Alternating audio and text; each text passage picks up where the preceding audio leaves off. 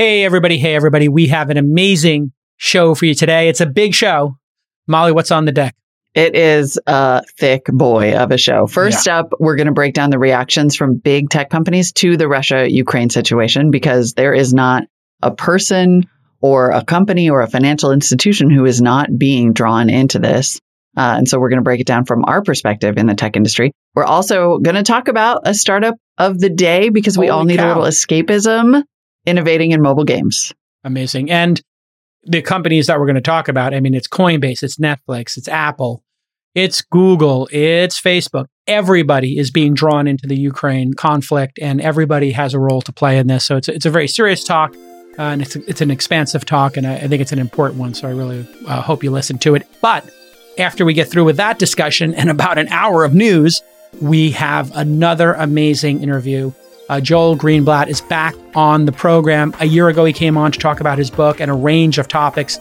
This is one of the great investors uh, in history, and he is well versed, like many investors are, on the global situation, startups, the economy, taxes. We have a wide ranging discussion with this legendary investor in his second appearance, and I booked him for six months from now. He is getting into the rotation, Molly. It's going to be a great show. Stick with us. This Week in Startups is brought to you by Gun.io, the simplest way for anyone to hire world class developers expertly vetted for you by senior engineers. Get $250 off your first hire at gun.io slash twist. OpenPhone.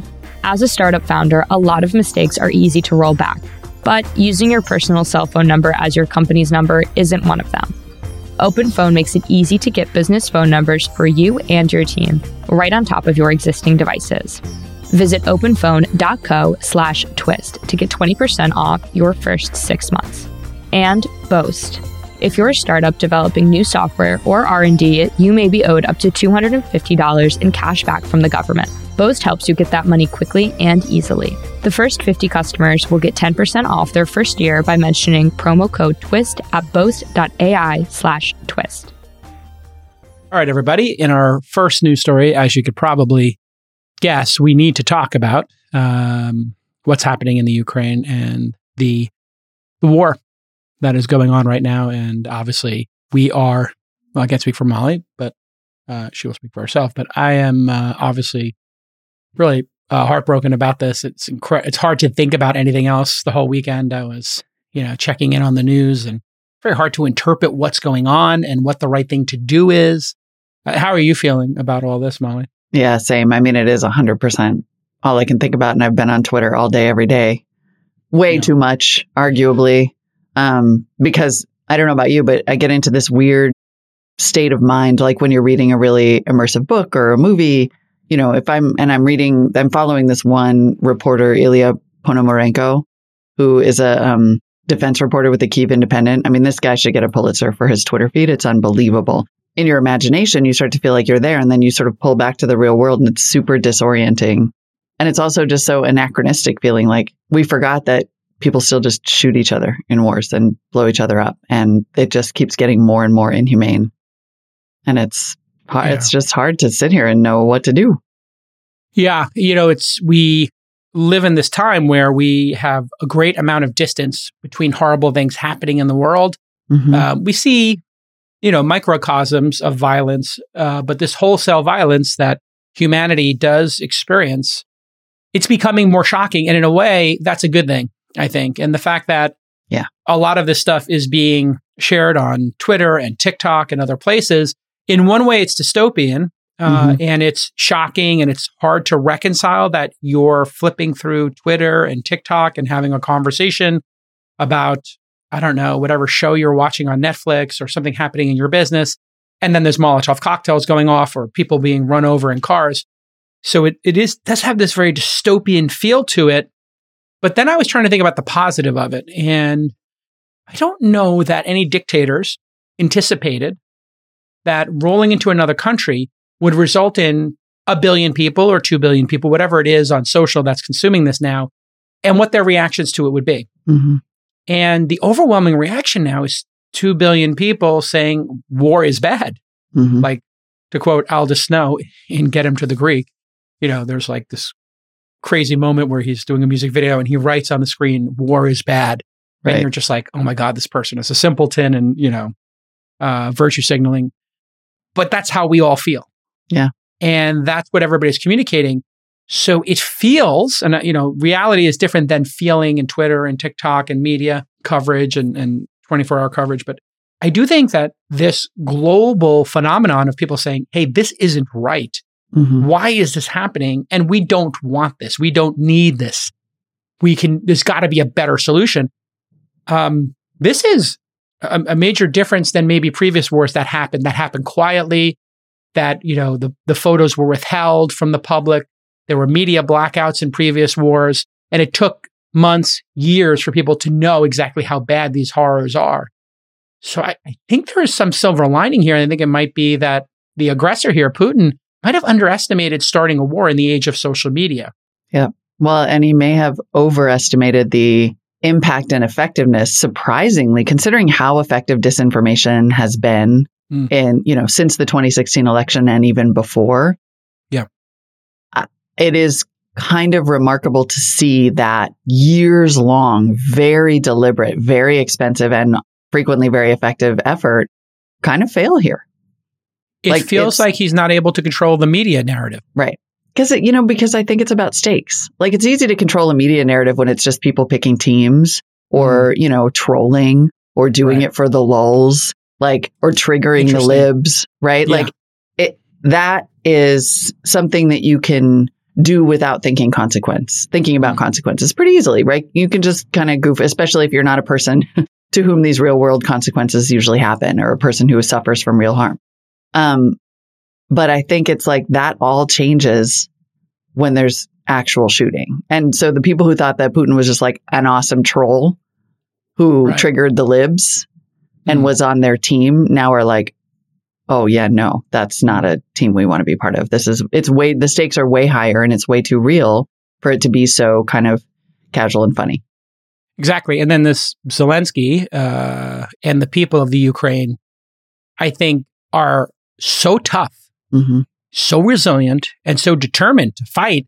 That is another wild card here that I don't think Putin or anybody else imagined. And I know this sounds silly, maybe at first glance, but Zelensky seems like somebody who is very adept at countering misinformation Yeah. and creating a media narrative himself. Uh, people may or may not know that he is a comedian, an entertainer. I'm not saying he's making jokes now, but he seems very effective at communicating in this new medium and you know building a consensus and he said listen we, we don't need to be i don't need to be evacuated i need ammunition Mhm. and you hear that line and it's going to be in written in history Mhm. this level of of bravery. And they are winning the hearts and minds of the rest of humanity. And, and i think it's emboldening uh, people to say hey russia is the aggressor here. There is no valid uh, excuse for this. There is no way to explain this away and it has to stop. Yeah. and we don't want to escalate a war. I understand that and this is not a program about politics but i do think we have to touch on I think two things that are very much in our wheelhouse is the communications through social media and then the sanctions. So I think we, we I think we talked a little bit about the communications here. Mhm. It, it's pretty awesome to see the entire world just demolish anybody who's pro uh, Putin or pro war. It's almost like it's an untenable position to be pro this uh, action by And I do want to go back to Zelensky and his skill with social media. I think Yeah. that that should not be underestimated. I mean, you had the, you know, the official Ukraine Twitter account saying, tag Russia and tell them what you think about this and Yeah. send us Bitcoin. You have Zelensky making these posts on social media. And I don't think we should like ignore the fact that he's young, Yeah. right? He is in kind of the age range to understand the power of this and frankly, probably to have watched Mhm. all of the propaganda efforts that Russia has undergone over the years. I mean, look, this is a country, you know, all the way back to the Soviet Union and certainly now, it, this is a one industry country. Hmm. Like, and it's spying, right? It's tra- it's the KGB and oil and gas props it up. And they are just masters at this. And so if you're the country right next door and a lot of you, you know, used to be part of the Soviet Union, for example, like you you watch these techniques and Zelensky in addition to showing incredible physical, personal bravery and great leadership is awesome at social media. And we shouldn't discount the power of that at all. It's huge. No. I mean, and I don't know if you saw, they were asking for internet connectivity. They asked SpaceX for Starlink. And then all of a sudden, a bunch of Starlink satellites showed up or a satellite receiver showed up. Like, this is, in, in some ways, Putin has been neutralized, as you pointed out. Like, his greatest strength was his ability to manipulate media, and he's impotent. Yeah. You know, and, Yeah. and, you know, he was supposed to be like the aggressive, uh, sadistic, crazy uh, Russian hand to hand combat, you know, foot soldiers were going to be able to come in here and just terrorize everybody. And then you're watching, you know, Right? women uh, on the border making Molotov cocktails. And then I, I don't know if you saw the, the viral video of just a woman lighting a Molotov cocktail in a car as they drive by a tank and she just throws it right there. I'm like, whoa, It's unbelievable. Unbelievable. It's unbelievable. And so that morale busting on social media, you know, like using these videos and memes to just humiliate Russians and show pictures of burned out tanks. And I mean, it re- the information war is as much, well, it is not as much.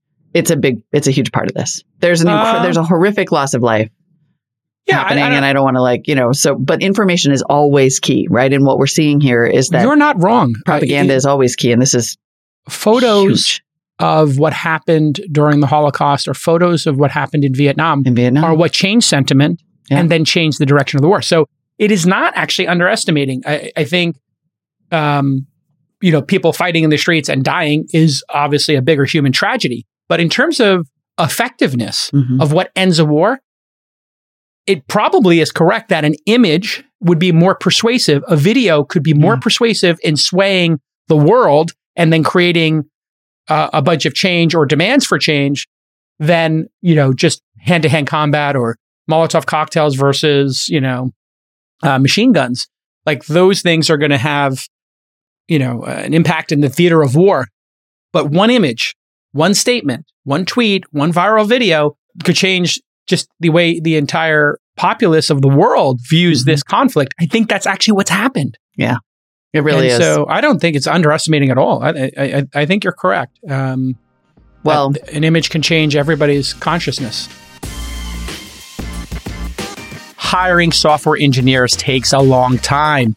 It can take months in many cases. I see this in all the companies that I invest in. They have some blocker. What's the blocker? We need more engineers. So, Gun.io is going to change that for you. Yes, they're a software developer hiring platform. And here's what makes them so different their candidates are expertly vetted, then matched to your company by a team of senior engineers, not by an algorithm, not by a recruiter, and not by happenstance, which is how a lot of this goes down.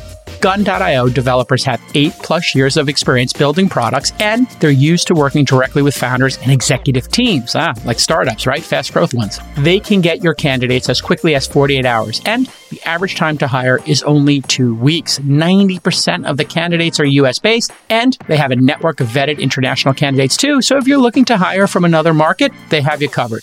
There are two ways to use Gun.io. One, you can work with a freelancer and enjoy Gun.io's ongoing support services. They'll handle the billing and swap out talent for free at any time. Or you can hire a remote developer directly from the Gun.io network for half of a typical recruiter's fee. So here's your call to action. It's going to be really easy for you. Gun.io is the easiest way for startups to find and hire world class developers. And you're going to get $250 off your first hire at gun.io slash twist. And as it happens, on that note, Yeah. the other thing that's right in our wheelhouse here is, you know, there are obviously a lot of financial sanctions. There are Mhm. also companies being drawn into this in ways that Yeah. they never expected. US companies, of course, the obvious ones are the big social media leaders, right? The big platforms, TikTok, Meta, YouTube, all three of those companies have restricted access to Kremlin backed sites, RT and Sputnik in Europe. And then Meta and Twitter have been removing anti Ukrainian disinformation campaigns over the weekend. They've been drawn into this by the court of public opinion big time. So these aren't the, our government sanctioning them and telling them you have to turn this off. This is them proactively saying, we're a platform. We are making an editorial decision here that we do not want to give the aggressor, the person who's wrong, the ability to communicate with the rest of the world. We are Mhm. shutting down Putin's ability to spread propaganda. So they're picking a side. Yep. And I think that's the right thing to do here. It's a no brainer to not let this propaganda out. And so I think kudos to YouTube, Facebook, and TikTok. I'm not going to call it Meta. That's just silly, but no.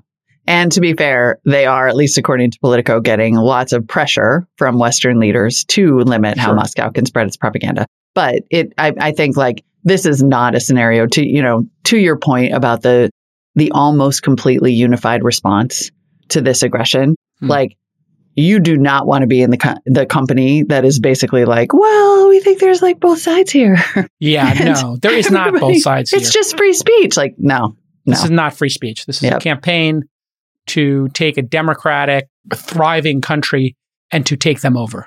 And anybody who supports it um, is supporting a dictator, uh, murder, full stop. You know, I don't, I don't care who you are, whether you're Tucker Carlson or, you know, Trump or whoever is pro Putin in this, you know, it's deranged uh, and anti humanitarian to support dictators, period, full stop. Now, you could say, what is the technique we use here? And I think that that leads us to our next question, which is we don't want to escalate a war.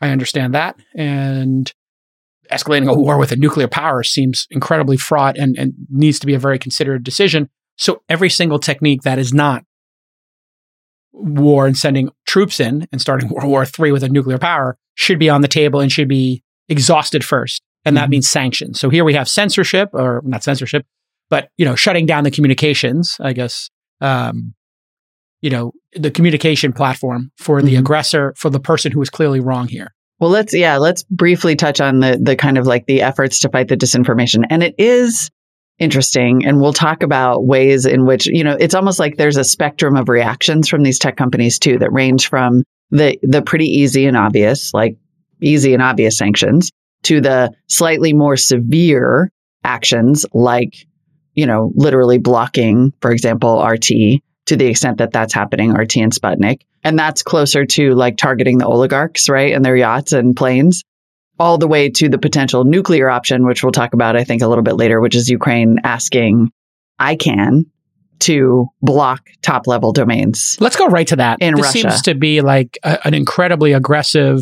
I didn't Super even nuclear. think. Yeah, I, I didn't even think of it, but the idea here is for correct me if I'm wrong, ICANN, which manages top level domains, mm-hmm. to turn off Russia's top level domain system. Yeah. Yeah. This was breaking Wholesale. this morning. Yeah. Uh, it showed up in, so my longtime uh, friend Bill Woodcock was tweeting about this. He's at the Packet Clearinghouse, which is like a nonprofit that, I mean, he's basically like one of those wizards who operates global DNS, right? Like, Yeah. and so, the, so he's one of the few people I think who really can completely explain what Ukraine is asking for. They sent this urgent request to ICANN, the Internet Cor- Corporation for Assigned Names and Numbers, which, as you know, is like based in the United States and has is effectively has a relationship with the Department of Commerce, Hmm. um, although it is a nonprofit itself. The request was, like you said, Jason, revoke permanently or temporarily the domains .ru, .po, or whatever that O is in Cyrillic, and .su.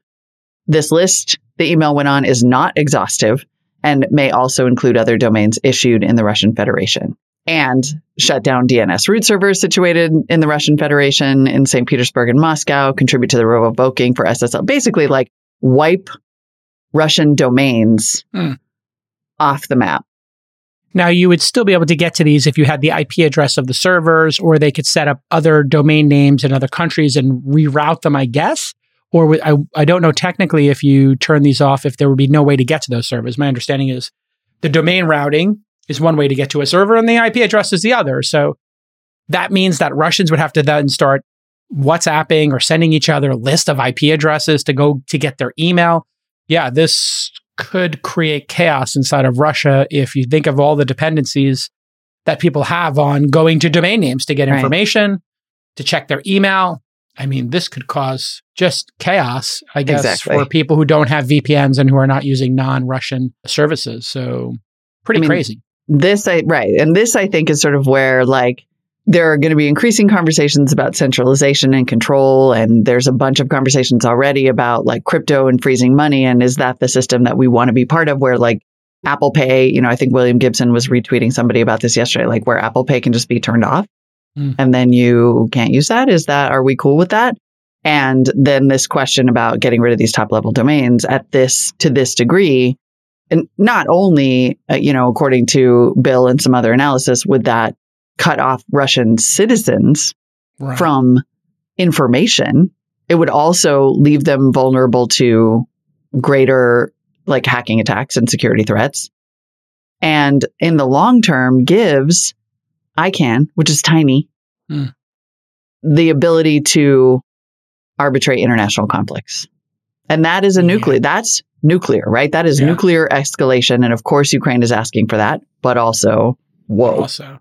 It it does seem like the second order effects here, uh, you know, and the downstream third order effects. Like, how does this happen in the future? So somebody disagrees with, I don't know, the treatment of the Uyghurs in China. or we're going to the United off. States or whatever, you know? yeah. So th- this to me seems like a, uh, again, you know, we're using the term nuclear here, uh, and you know, it's fraught with confusion because of the nuclear, um, the stakes of, of nuclear weapons. But Yeah. this is could be a crazy moment in time to think that during a conflict, all the websites went down that people are dependent on. And this does, um, I think, give um, the crypto crowd, the decentralization crowd, another checkbox of, hey, you know, this is why we exist, is because these edge cases could happen. Listen, lots of founders are loosey goosey with their personal phone numbers. We know that. They put it in company documents, they use it for sales calls, they use it for everything, including all their personal usage. And that makes things messy because you won't know who's calling you a sales prospect or somebody from your kid's school or a spam call. Well, OpenPhone helps you create business phone numbers for you and your team. And it works through an app on your smartphone or desktop. So it's super easy. There's no need to carry two phones like back in the day. Just pick a number, install the app, and you're done. And here's a bunch of features we love. You know how you can create a shared email for customer support? Well, now you can have a shared phone number with multiple employees fielding calls and texts, like if you had a VIP support line or you wanted a salesperson to actually pick up. You can do that whole round robin thing. So here's your call to action. OpenPhone is already super affordable. OpenPhone is already super affordable at as low as $10 per month per user. But Twist listeners can get an extra 20% off any plan for your first six months by signing up at openphone.co slash twist. Remember, that's .co. openphone.co slash twist. And you can have your existing numbers ported over from another service, no problem. They'll do that for free. Just head to O-P-E-N-P-H-O-N-E dot co slash twist today. And I think that's a perfect segue into should crypto be turned off? Um, and should the crypto, the centralized crypto platforms like Coinbase, uh, Binance, other folks, should they be allowing crypto trading to occur if assets are also being frozen vis-a-vis payment systems and international SWIFT and, and other things? What, what's happening with those areas? Uh, people they have not been ordered to stop. The Ukraine requests things, Right. but Ukrainian we have not leadership. said no. And I don't even know if Coinbase Coinbase operates. apparently said no so far. So Ukrainian leadership did ask crypto exchanges to freeze the accounts of all people in Russia and Belarus. And again, I mean, this is you're talking about citizens. Yeah. In Russia, who frankly are only just finding out if they're finding out at all Mhm. the extent to which this is an act of pure naked aggression and war crimes against Ukraine. A lot of them think it's, you know, they've been told it's a peacekeeping mission. Obviously, that fiction Right. is starting to fall apart in We're- Russia. We're to white supremacists and Nazis. Right. Really? But it's what you're doing? Uh, um, So, you know, this is asking crypto exchanges to freeze the accounts of all of these people, all of these Hmm. citizens. A spokesperson for Coinbase told Vice's motherboard that they will not comply with Ukraine's requ- request. Coinbase cited economic freedom and the harm that a ban would bring to average Russians as to why they will not comply. But Coinbase did say that it's complying with existing sanctions, and so did Binance. Right. So there is absolutely no doubt that Binance and Coinbase, if asked by the government or forced to by our government, will do that. Right. So uh, there's no world in which they would not comply with sanctions because there would be the risk of ruin. Their company would be shut down and the executives would face being uh, arrested, actually. Right. Um, if they don't participate in the sanctions our government says to do. And this is where sanctions are a dicey topic. What I would remind people is what is the purpose of sanctions? The purpose of sanctions is to cause pain and suffering that is significant enough to stop the pain and suffering that is greater of a murderous invasion. If it was not painful, it would not be a sanction. Right. And so, in order for us to put pressure on the government, we do need to put pressure on the citizens of the country. I think it's the point of some of these sanctions when the suffering of Russia collectively, whether it's the oligarchs or sadly citizens, becomes great and they start to suffer, revolutions occur uh, or potentially could occur and change can occur. So instead of sending troops to kill Russian men uh, who are invading the Ukraine, I think the point of these sanctions is to create suffering that is economic or inconveniences that are economic or just inconvenient. Mm-hmm. Uh, you can't get your news, you can't get your email.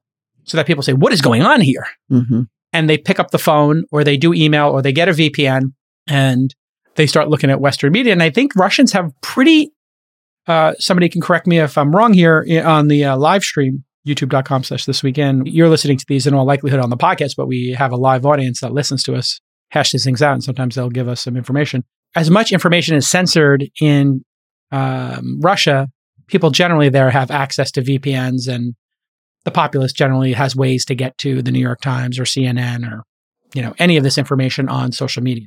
Mm-hmm. It's it's very different than let's say uh, China, where they really do have a great firewall, and even there, people do have VPNs on the margin. This There's, is a jump ball, but we do have to put pressure on the populace there to promote this change to get Russia to leave, so that Putin has to face his own citizens who are like, why can't we get our money? Why can't we get our crypto? Why can't we read the news? Why can't I check my email? Why can't I pay my phone bill or whatever else Russians are using the internet for? Yeah. The will of the people really does matter. It, it really does, right? Like there's no such thing as targeted sanctions. I think a lot of people want there to be the perfect response. Mm-hmm. And there is not a perfect response to a madman with nukes invading well a country. There just isn't. There's all the things that we want to happen. It's kind of like how we all just wish that COVID didn't exist. And so we're mad. We mm. wish that this weren't happening and we're mad. And there isn't some, you know, perfect solution that's going to spare everyone. There isn't. Russian citizens are going to suffer from these sanctions. They may even not just be able to, you know, not get money out of the ATM. They might be hungry, right? Like mm. it, the, so sanctions are bad. They're not as bad as nuclear war. And raising that awareness in a country, like we can't overstate how dangerous it is that people in Russia are protesting this, protesting. Someone They're literally putting themselves at risk for torture, rape, yeah. murder, their families being tortured, raped, murdered, put in jail for a decade or two. Yep. Um, just if, to say we have to stop this war. I mean, these people are brave. The people at St. Petersburg protesting against Putin mm-hmm. are taking their lives in their hands for another country. Yep. Uh, that, there was that a is just climate stunning. minister, like a high level minister inside the government at a climate convention where they released this new IPCC report yesterday, the day before, and they were talking about it and they were talking about how the roots of, you know, the invasion of Ukraine and the climate crisis are effectively the same. It's fossil fuels. It's fossil fuel dependence. And a, a high level Russian minister apologized to the members of the UN who were discussing this report and said, those of us in the government who failed to prevent this, we're sorry. And now wow.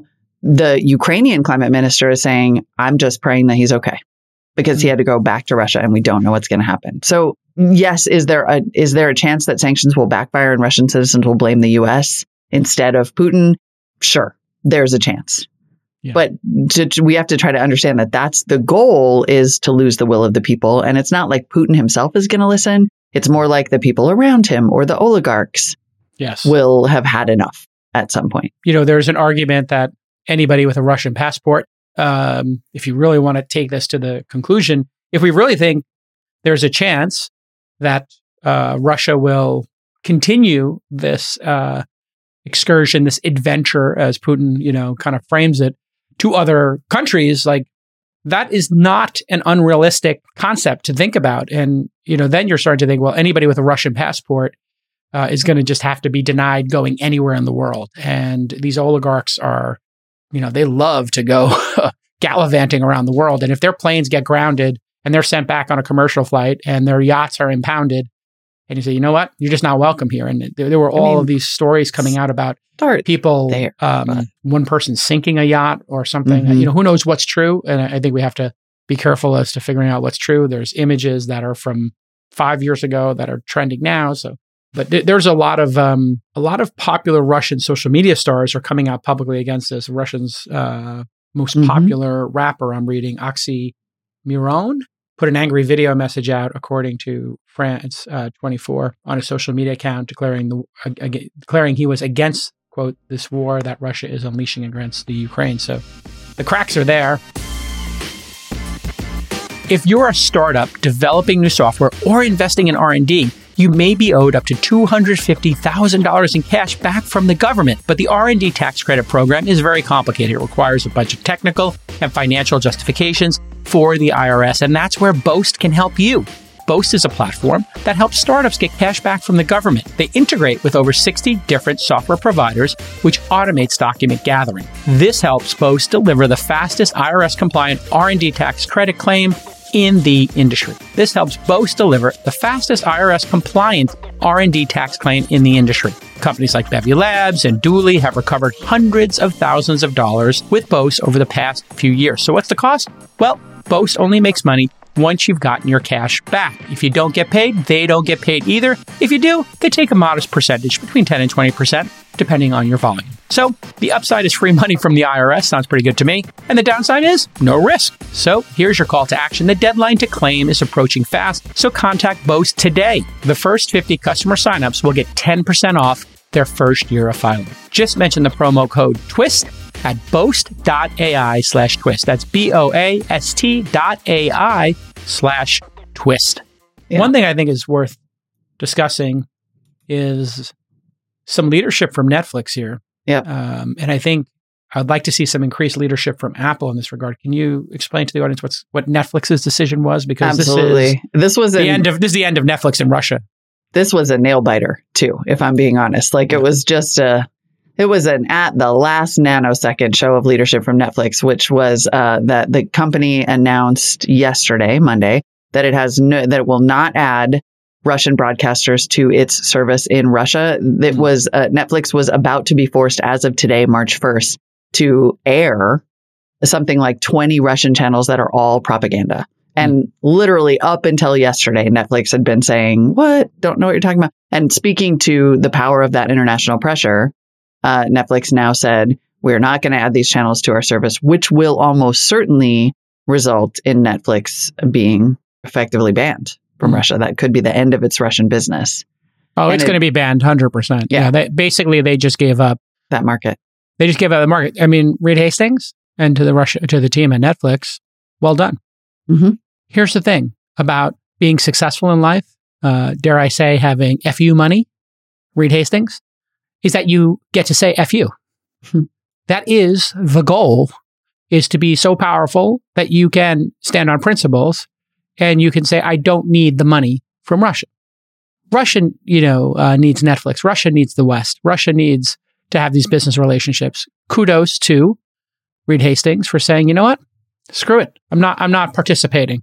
We're out, uh, and we'll give up that market. We'll give up the whole region. Who cares?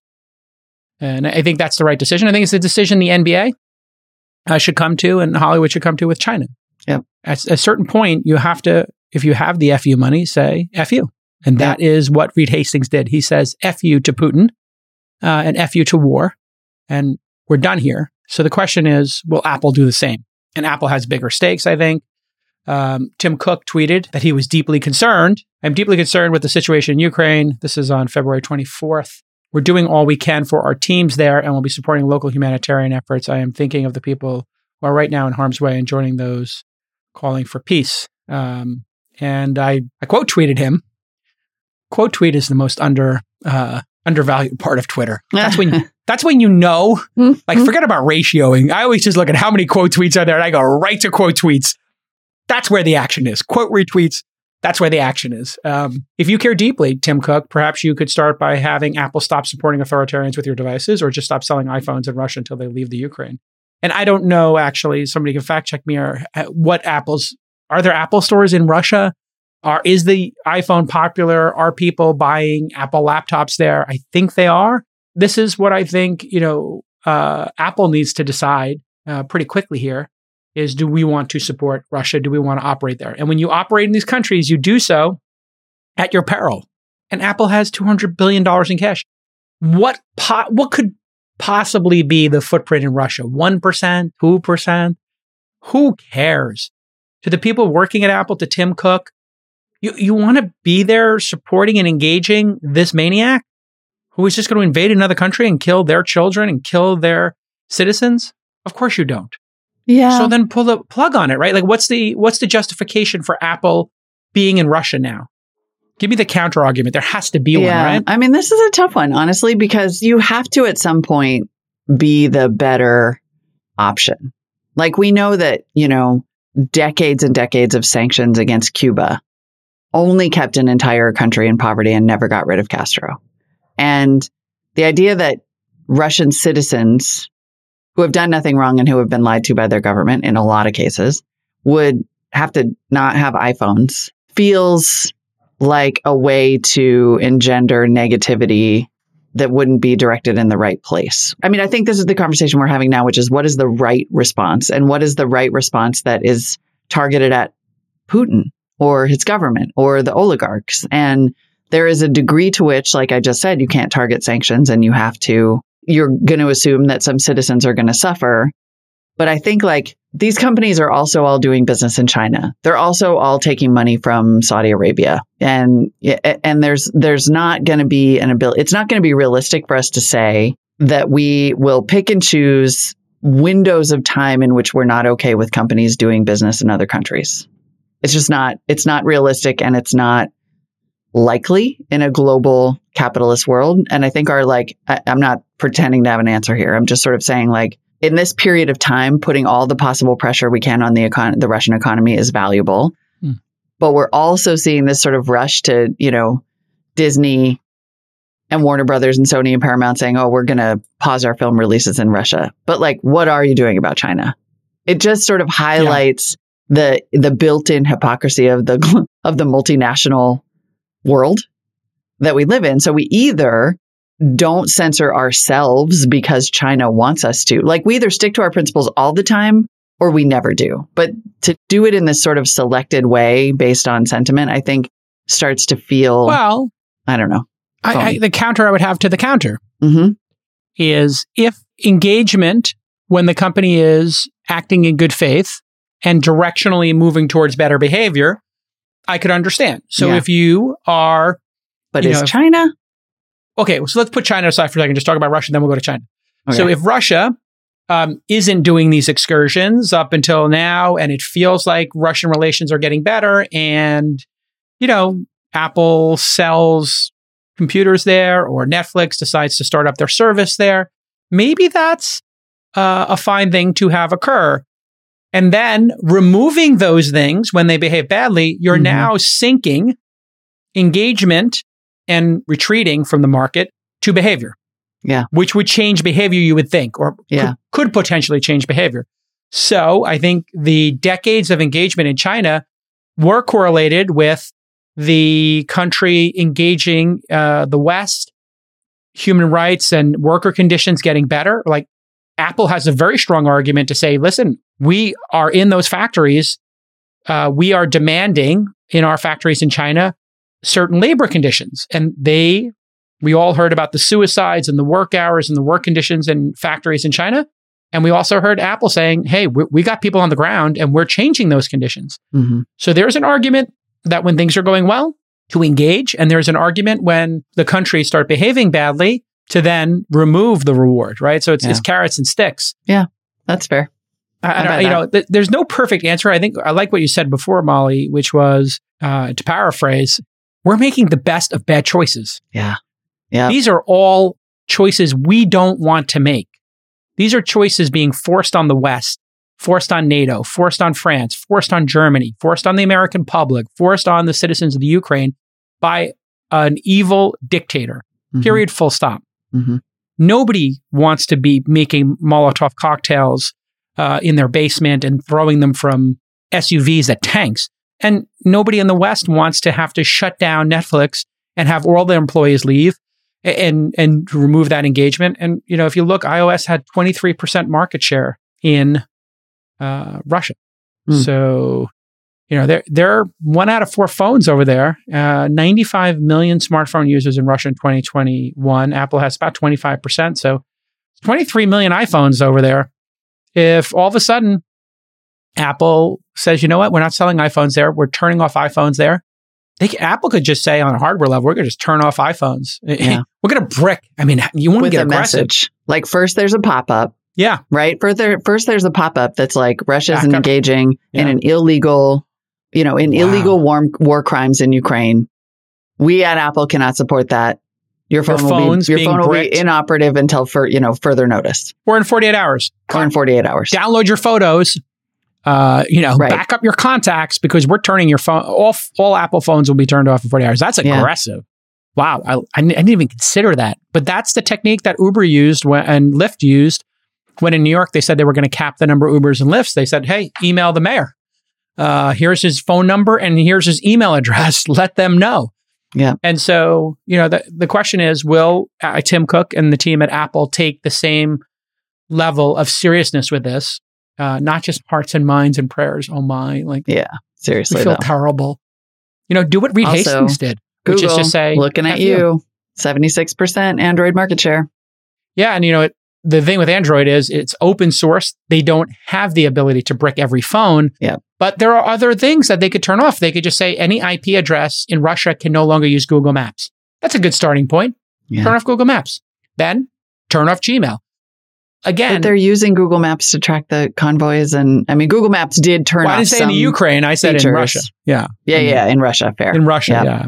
I Yeah. mean, there's an argument to to support Ukraine and give them more resources while turning off and causing pain in Russia. I mean, Yeah. that's the idea of sanctions to cause pain. So I mean, we're, I don't want to belabor the point here. Well, but you raise a really good point, which is like this is the this is these are the tools that tech companies have, and yes, these are the tools that you have to consider employing when something rises to such an appalling level. When it's you know, and I, in no way do I mean to minimize the human rights abuses that are happening in China.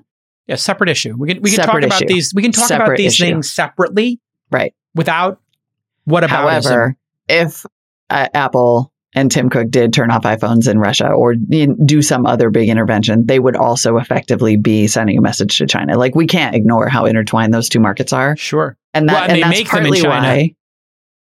Well, they make them in China too, Yeah. but that's partly why I think you're. see- It's almost like again to go back to the the kind of IRL corollary about Mm-hmm. like if there's Western intervention on the ground in Ukraine, then you potentially trigger a nuclear option. If there is, these tech companies are trying to walk their lines as Mm. as well without essentially cutting themselves off from all of, you know, the Asian continent. I think the lesson here, and you know, I, I've been saying this for years, is uh, you remember the CNBC clip where I said, "Listen, I would never operate in, I would never buy stocks in China because you, know, you have no insight into it." And I also have said many times, "Listen, I wouldn't take, certainly knowingly, any funding from uh, people in a, a dictatorship, right?" Mhm. And people challenged me on that a number of times. Hey, well, would you take it from a family that was pro democracy? who had left Russia or Saudi Arabia or China. And I'd say, well, I have to think that through. You know, it's an edge case. And I think that edge case now is here uh, in Silicon Valley, which is we have somebody named Yuri Milner who has been huge advocate for startups investing. His first two funds were backed uh, by oligarchs, famously, uh, and uh, Russian citizens. But he has not raised uh, in the last X number of funds from Russia. And he's from what I understand, persona non grata. He cannot go back to Moscow because Hmm. he's now fully an American and investing here. And I know Yuri, and uh, I've had lunch with him one time. A really um, sweet, sincere guy. Uh, I know I sound like I'm a Russian apologist here. I know. I'm like, uh, But, you know, my inter- of, my should interpersonal there are relationship- lots of opinions.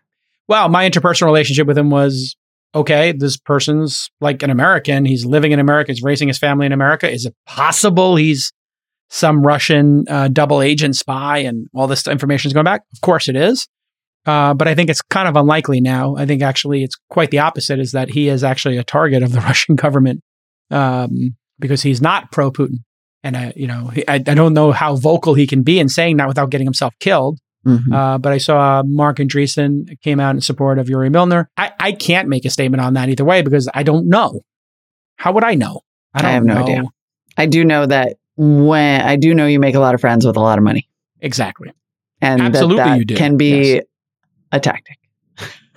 Could There could are a lot of- there are a lot of questions. game. Like- right. But this is like, I mean, this gets to even what you just said about every Russian with a passport, Hmm. right? Like the the blanket approach is hard for these exact reasons. Maybe this guy is, you know, his parents still live in Moscow. Maybe he is the, you know, part of the kind of like fifth column operation funding all these social platforms that are helping to, you know, dismantle Yeah. American democracy that some people on Twitter say he is. And maybe he is a, a really great guy who like left Russia and then got himself in trouble and tried to cut those ties. I, I don't know. I have Yeah. no idea. I know that money makes friends. Yep.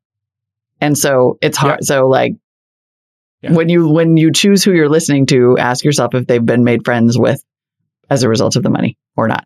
Yeah, and in some cases, the people didn't need the money. Right. It's like not like Marc Andreessen needs uh, any money from Yuri Milner. Um, they have a close personal relationship. I don't know the details of it, uh, but they work together. They're actually I like how you made that sound as sketchy as possible. no, I'm not- it wasn't my intent. I mean, I I, think know, the, I know, I know. I'm I think yeah. you summed it up, which is like impossible to know. It is How would to know. anybody know? And this is why painting with a broad brush. I mean, if we said round up, I'm using that word very specifically, every Russian with a Russian passport, Yeah. and let's put them in a gulag here in America. Like that's obviously not the right approach. I mean, we, we And did that tragically with out, Japanese right? citizens, Yeah. you know, uh, during a war. Not a good approach. And so you have to take a case by case approach here. Yep. Uh, but there's Marc Andreessen's quote.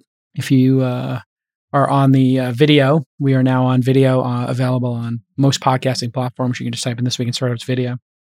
Or if you're on Spotify, I think it just there's a button you can press to toggle.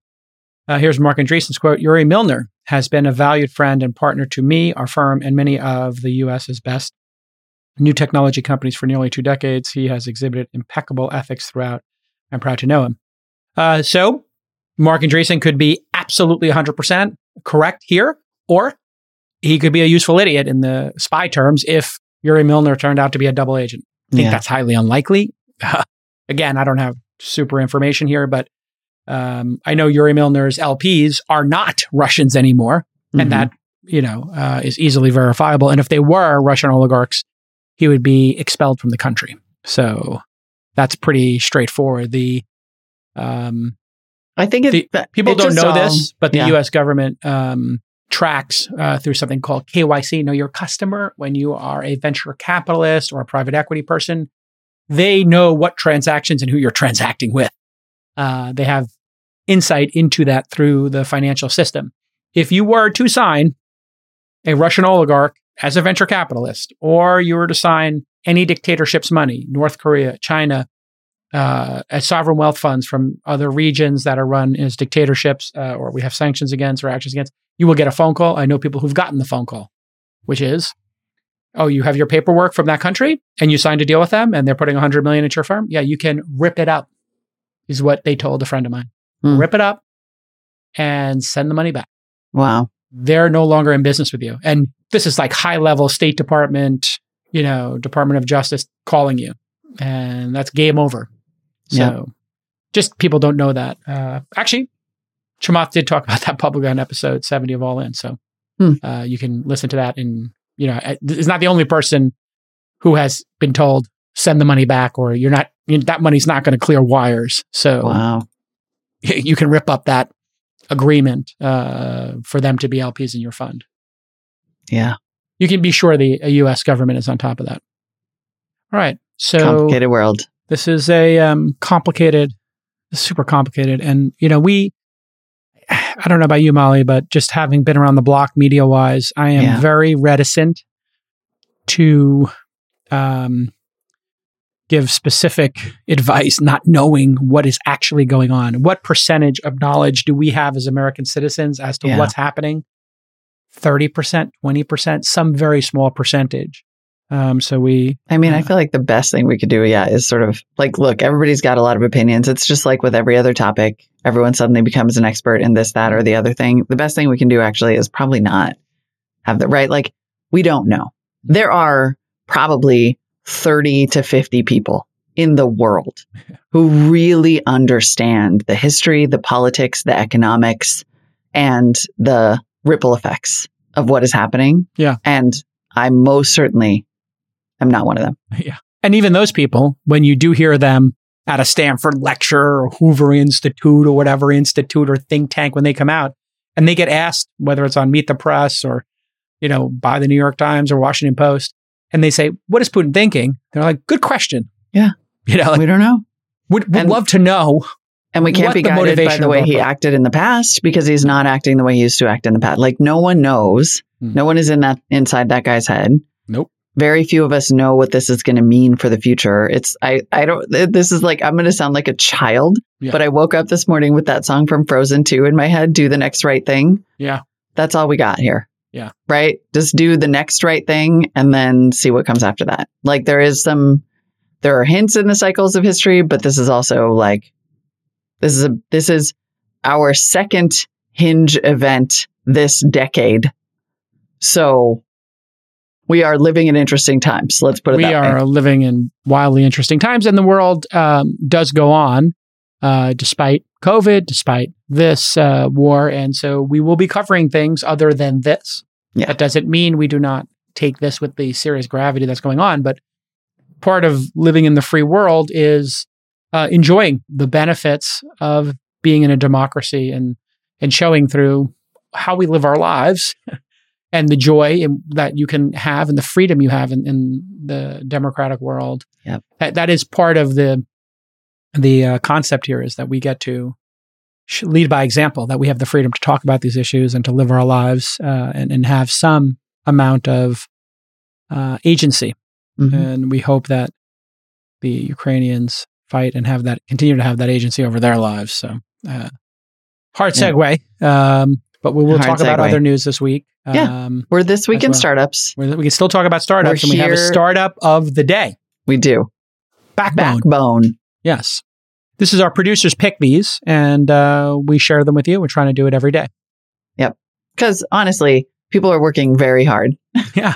on these. And with a show with a title like This Week in Startups, it's the least we can do. Backbone builds hardware. This is actually super interesting. They build hardware that basically lets your phone be a Nintendo Switch. It lets you uh, turn Wild. your phone. And there have been a number of runs at this. Yes. Um, and so we're just waiting for the company that can get it right. So far, the money seems to suggest that there's confidence in Backbone. You let it lets you turn your iPhone into a handheld gaming device with buttons and joysticks. They just announced a forty million dollar Series A at Whoa. a three hundred and seventy-four million dollar dollar ain't a valuation. Series A. That's a Series C. I know. Is What this is going that the- on? is that the hardware talking? Is that why this is so expensive? yeah. You know, hardware is hard. That's Yeah. the uh, colloquialism in our business. So, but this is being led by Index Ventures. So that's a very high quality venture firm. Uh, Discord CEO Jason Citron is involved. Sonos CEO Patrick Spence is involved. Uh, and then they went the celebrity route and got Ashton Kutcher, Amy Schumer, Kevin Hart, and The Weeknd. According to PitchBook, device cost 100 bucks. Here's what it looks like. It looks like the Nintendo Switch, which, you know, if this is $100 to add it to your phone, is I think the Switch is 400 bucks or something, 299 for a Switch. So you can basically get really? two During the off. pandemic, they were up to like four or five hundred bucks. Two ninety nine. I think I found one for like three fifty. Try buying a Corvette. I really wanted to buy the new Corvette, but I just can't get my ah. heart around buying a gas car. I'm really sorry, but I have a Corvette fetish Yeah. and I want to buy some old Corvettes and I was going to transfer them to be EVs or something like that. That was another pipe dream I had. Too hard. Too No, hard and too like expensive a- to do. So Oh, it is it is kind of absurdly expensive. But didn't GM announce a kit? I'm interested in this too because a friend is trying to sell me her dad's Porsche Boxster, 1998, yeah. and I'm like, well, that would be a ton of fun, and it would be such a great little project to try to convert that to electric. too hard right now. There needs to be somebody who will do it for 50 grand flat rate. Doesn't matter what car you bring. But there was somebody who was that doing company. Call me because Yes. I want. There- this actually there's I a want in. company that I would consider investing. And actually, if there was somebody who had a credible way Yep. to make a conversion that was 50 grand, had a 40, 30% margin or something like that. So every time they did a car, they made 15 grand. And they could take shells of cars so the engine blows and they could just rip the stuff out. But I just don't know if it's actually possible. And It's totally possible. You can buy well, like well, possible at that price and that margin. oh I at that is- price. Uh, The yeah. kits are not the the limiting factor. I mean, I think you can get like an EV conversion kit if you're a super gearhead and do it at Mm. home for like Mm. six to twelve grand. Really? I thought the battery would be six to 12 grand. So, Mhm. hmm. Mhm. but I do like the idea of doing this with, you know, because a lot of times when you find, uh, you know, what they call a barn find in the business, you find some car in a barn, it's in perfect condition, except the engine needs and the tranny and, everything- and everything needs to be redone. Mhm. This would be a wonderful, wonderful um, thing to do. I also Yeah. saw the DeLorean is going to come back as an electric car. I looked at the DeLorean assets and was considering maybe making a run at them at some point because I love DeLoreans. Really? Yeah, they're The IP was available. run. Somebody emailed me like, "Hey, any interest in the IP of DeLorean?" And then this person in Texas has all the car parts. They want to liquidate them or something. So it turns out when that company that that brand is like kind of like Atari. I think it's like people keep buying this classic, loved, iconic brand, but they can't seem to to nail it. So uh, DeLorean is going to come out with an EV. Is They're getting a ton of attention for this. It's pretty amazing. Yeah. Super limited. This is your chance. You should get one of those. You should get one of those. I always love the DeLorean. It's like super impractical and It's awesome. Doesn't it have the gold wing. It's got the gold wing doors. It's got the gold wing doors. Yeah. Yeah. It's like the Falcon doors on the Model X. I think the problem with these cars is like you're buying yourself a bunch of headaches. Like it's hard enough. Like life is so hard already. Like I don't know if I have enough passion. Is, I know, totally.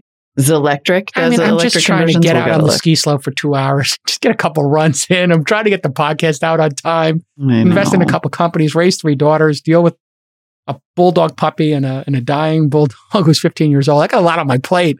It's a lot, man. I can't be under a car changing the suspension. Um, Definitely not. there are people who have like they just hire somebody to be their full-time car person and then they get a barn or like a, a warehouse and they just put all their collectible cars in that like that, i could see myself doing that like for the last 10 years of my life is just geeking out to cars in a garage somewhere Yeah. but anyway congratulations to backbone i think this could be successful Sorry, back on track to Backbone. We all want the one that gets Yeah. this right. And this is just such a no brainer for Yes. kids and then also for these big streaming platforms that keep saying they're going to get more into games. Netflix, um, certainly Amazon and Sony already in this game. Xbox, you know, they've got these, they're going to potentially call them cross functional game subscriptions. Hmm. That would be awesome. Like Yeah. if you could plug this into your phone and just immediately start playing your Xbox games. Like if I could go from Halo on the Xbox to Halo on the iPhone. Hmm. Because now they may have the processing power to pull it off, I would think. I think they do have the processing power to pull off most of these games. And then I, the only question I have is how do these things attach to the phone? Because Apple is pretty notorious for changing the size of their phones. And then, so right. I mean, you ever buy like a $30 or $40 case for your phone, you replace the phone and you're like, all right, I sold the phone back to Apple. I got a $200 credit. Now, what do I do with the case? And the person's like, throw it in the garbage. And I'm like, Mhm. can I just give it to the next person? They're like, no, that's gross. And I'm like, Ugh. Or even they're they're notorious for changing the connector itself and Yes. the pins inside the connector so that Ah. like an old lightning cable won't work even though a new one will or like the apple approved one won't but the amazon basics won't it's just a, a giant pain in the ass so that is a really really really fair and important question about the hardware integration. It's The back- universal sizing. I would just worry about apple's some software upgrade is- coming out and being like now the now the connection doesn't you know how like sometimes it's like this uh, accessory is not approved Hmm. because apple doesn't feel like it anymore?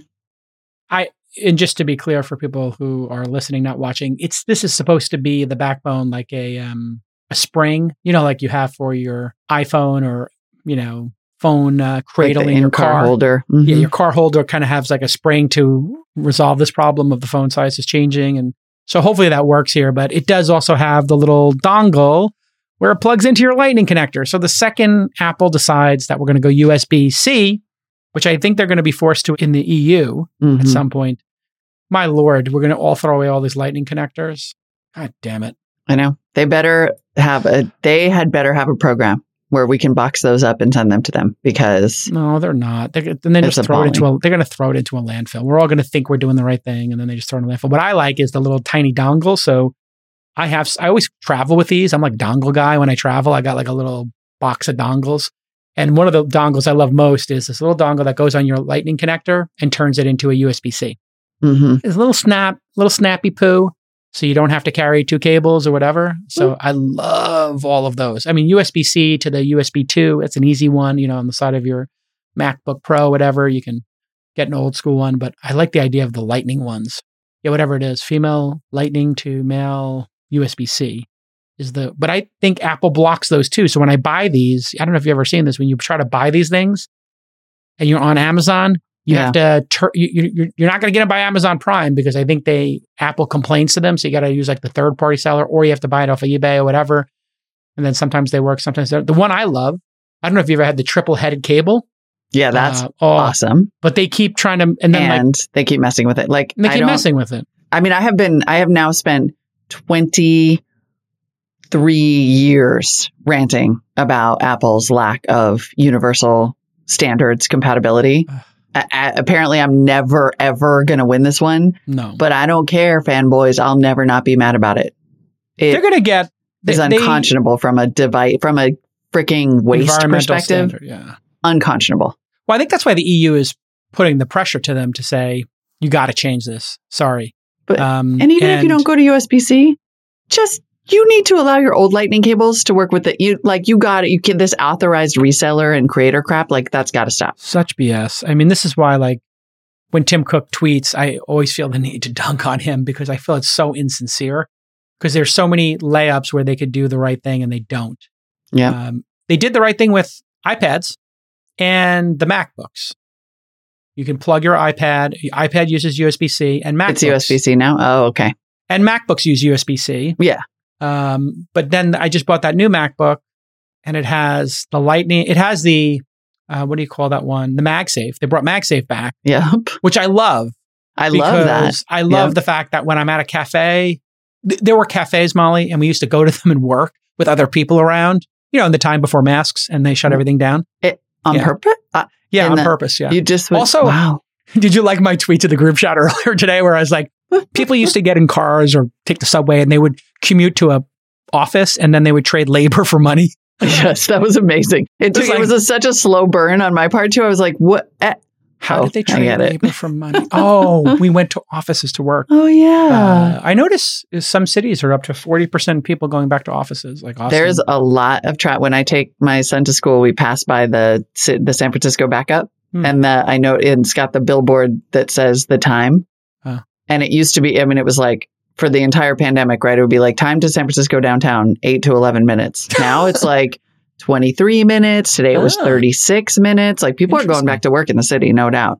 That's and we're like a pretty holdout region, obviously. So Yeah. that's a I big surprise. that, that, yeah, for people who don't know, the Bay Area, I mean, I think this is, we're going to. The Bay be. Area will cling to its COVID fear like, until the I last. want my. I mean, people were getting so angry at me that I was like, "Take the win."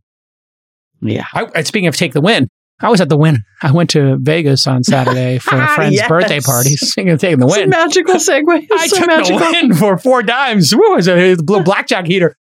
Nice Um, work. Yeah. That's anyway. I was there, and there's no COVID in Vegas. Yeah, like- there hasn't been for Nobody is wearing a mask. Kind of not the the, whole time. staff, not the dealers. It is over. when I was in Arizona. I got to say, I really liked the vibe Mm. around Phoenix because it was basically, I, and I think that it is fair to say this is where we are right now with COVID. Mm. It was do what you want. Like I was Yeah, in a Trader. Joe's, everywhere I was, every restaurant, every store, it would be like half the people wearing masks, half not. Your call. right? And it's your call. And there was no, because the thing about the Bay Area is I went into a store the other day without a mask on, and you would Uh-oh. think that I had carried in like an AK 47 or a live Cobra. I mean, people like, were literally looking at me. my as- cobra? right. I want to bet my Cobra. and I'm like, I I just see Molly Wood walking in with a king cobra around king her neck. cobra. just being like, hey guys. Hey guys. And also not a mask on. And they'd be like, that's worse than the Cobra. exactly. And I'm like, I have had three shots and COVID. I am not a threat to you. yes. And I am, and I myself am not concerned about this. And I was like, just everybody do you at this point. And I appreciated actually the kind of like accepting vibe that I sensed in Arizona, where it was like, if you want to wear it, great. Yeah, if you don't get want to wear it, great. Like that's okay. And take it seriously if you want to. And if you're immunocompromised and you're, you know, please take it as seriously as you want to. And also And also, let me live. I'm not a danger to you. Yeah, exactly. I mean, that's the. I have a, fr- a dear friend who's a founder. And my Cobra Uh, is super friendly. It's, this is a. I don't know why you guys are so worried about it. This is a well-behaved cobra. Yeah. king cobra. I named I named him Buffy. He's super nice. Buffy. He's super. He likes a he's- snuggle. He likes to cuddle. He likes to cuddle. My cuddly cobra. It is. But my friend, I have a friend who is a founder of a company. I won't say his name, and he's immunocompromised. And you know, Yeah. Uh, before COVID, he needed to be careful not to get the flu, and obviously with COVID, he has to be careful. But we cannot. Even he was like, "This is you know, me being immunocompromised does not mean everybody else has to wear a mask." And you know, he's pretty straightforward about that. All right, listen. Uh, next up, we have this incredible interview with Joel Greenblatt. He is a famous investor, author. He was on the show a year ago. Y'all freaked out that he was like one of the smartest people uh, we've ever had on the show. So, at 60 minutes into this news, we're going to give you an 80 minute interview. Uh, it's a long show today, over two hours, but this is how it's going to be now that we got Molly here and Molly and I want to hang out. And when we don't hang out for two days, like we, I think we didn't We do a show on Friday, we didn't do it on Monday. We're going to do a show because we want to talk and we Yep. want to uh, talk about the news and what's relevant to you. So consider this a double episode for you on a Tuesday. Uh, lots of news and a great interview. You're going to love this Joel Greenblatt interview. And I did ask him to come back in six months because he can speak on a lot of subjects. Enjoy. Enjoy. All right, everybody. We had this guest on last year, and all of you freaked out and said, you know, have this guy back on. He's so smart, he's quick. And you guys had a really great discussion. And so, if you remember on episode 1159 last January, we had Joel Greenblatt on. He is the managing partner at Gotham Asset Management. And uh, he's been investing for, let's see, 80s, 90s, four decades. Uh, he's a professor, teaches about this kind of stuff, and he writes books, great books. Uh, the last book uh, we talked about when he was on the program, Common Sense, the Investor's Field Guide to Quality, Opportunity, and Growth. And welcome back to the program, Joel. Thank you. Uh, when you were last on, we were experiencing a bull market of bull markets like we'd never seen after the pandemic shocked the markets for, I don't know, 60 days. Uh, and then here we are. Uh, the market's corrected again. And you were quite prescient uh, when we talked last time about maybe some of these growth stocks uh, and their valuations, their revenue didn't make a lot of sense. Um, what do you make of the growth stocks from Zoom?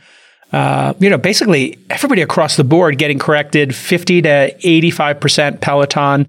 Uh, and have we, I think a lot of people want to know in the tech business, especially in the private markets, which then uh, feed into the public markets, buying business, capital allocation, and venture capital. Have we hit the bottom? Are we are we in bargain hunting territory yet? How do you look at these growth companies that were trading at three, four, five times their current value just last year when we talked? Sure, I appreciate that, and I appreciate that you think I know the answer to that question. Uh, but you know, if you want to look at the the major companies, the Amazons, the Googles, uh, the uh, Apples, uh, I still think they're reasonably priced here. You know, they've gotten a little cheaper. They haven't fallen the eighty percent, but they've they've started to fall. You know, ten or twenty percent, and and so I think those still represent good values. And what was happening elsewhere in the market last year was that people thought hundreds of companies rhymed with these uh, new economic models, and they all end up being the next Amazon or Google. Uh, and that can't be. It's just not the way it works. Uh, but uh, you know, hundreds of these companies were getting credit as if they were uh, going to be these franchises and uh, ecosystems that we've never seen before. Meaning, these are the best companies. Those those major companies, the Amazons and Googles and Apples, are some of the best companies that uh, you know. You mentioned four decades uh, that I've seen in four decades and possibly forever.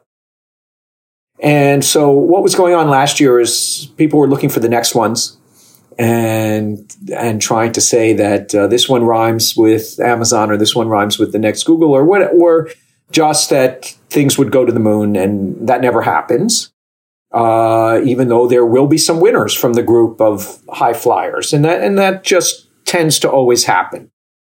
What's particularly interesting now is that you know we're cash flow oriented investors. You know, no uh, private equity firm is going to go buy a business because it's low price book or low price sales, which is the traditional value metrics that people would look at. But we look at cash flows and and uh, real economic cash flows and and what they're going to look like in a few years. And so we, uh, you know, follow this fund that we've been uh, running, chosen from the Russell 1000, which are the thousand largest companies by market cap. and it owns about 750 of them. They're not equally weighted. They're skewed towards what we believe are the cheapest, meaning the, the highest cash flow generating businesses, uh, you know, with high returns on capital. But it's a very diversified portfolio. Uh, and we can track it over the last 30 years to see where that sits on a valuation basis relative to the last 30 years. That does not adjust for the fact that interest rates are, uh, even though they're rising, are still way below the average of the last 30 years. Uh, that does not adjust for the fact that returns on tangible capital and, you know, the asset light businesses that are now the ones that make all the cash flow um, the, the, returns on capital over the last 30 years have gone from about 20% in the S&P to closer to 70%. So it doesn't account for that adjustment. And, and if you can, if your money's more efficient, you have to reinvest less of your earnings back into the business to earn the same kind of growth rate, which means you get to keep more of your earnings, which means your earnings are worth more. We don't adjust for that. Okay. Mm. And so not even adjusting for that, the S&P is in uh, right now over the last 30 years in the 13th and a half percentile towards expensive. I mean, it's been cheaper 86 and a half percent of the time. Uh, forget the half a percent part, but I'm just telling you what the stats were yep. when I looked this morning. Uh, and expected returns uh, without making the adjustments for interest rates are lower, that returns our capital higher. But when we've been at this valuation in the past, year forward returns for the S uh, two year forward returns for the S and P have been about eight to ten percent.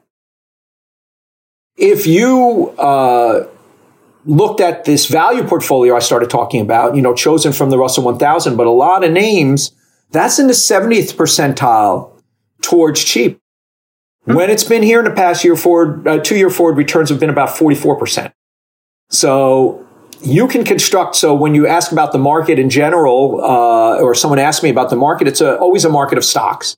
Some, right. so when, when you asked me, I said, well, some of the major companies, uh, you know, the well-known companies are still reasonably priced. Uh, where uh, these other high flyers from last year have come down and are more reasonable than they were, but it's hard to tell because uh, clearly uh, they don't have the kind of franchises that uh, the Amazon Googles have, and some of them will eventually have really good franchises, but many, most will fall by the wayside, or at least not be nearly as good. But in the the value part of the portfolio, we're actually cheap historically. We're in the 70th percentile with expected returns, you know, towards cheap, with expected returns closer to 44% over the next couple of years versus 8% for the S&P. So it's very hard to say, you know, what's going to happen in the market otherwise. You know, the um, the S and P is is still richly priced, and even if we adjust up, I would still say, you know, you get a reasonable return, not negative expected returns over the next couple of years, but you know, more muted than you know, market's been up ten percent a year for fifty years, and actually hundred years, uh, and so more expensive than that. Probably expected returns lower than that for the S and P much higher than that for the value component of the portfolio. And for some of these busted growth stocks, uh, it's a it's a stock picking game. It's not a you know overall answer to your question. Uh, some will do okay, but most won't. And so, if we double click on that, maybe we look at an individual stock. I think you've been a big proponent of Amazon. Bezos had a really interesting strategy. Hey, let's just not make any money. Let's kind of break even, uh, invest in the business. There's such a huge TAM here. There's such a huge customer base. Let's just focus on building that customer base, and then we'll we'll turn on uh, revenue and cash flow. You know, maybe in decade two or three.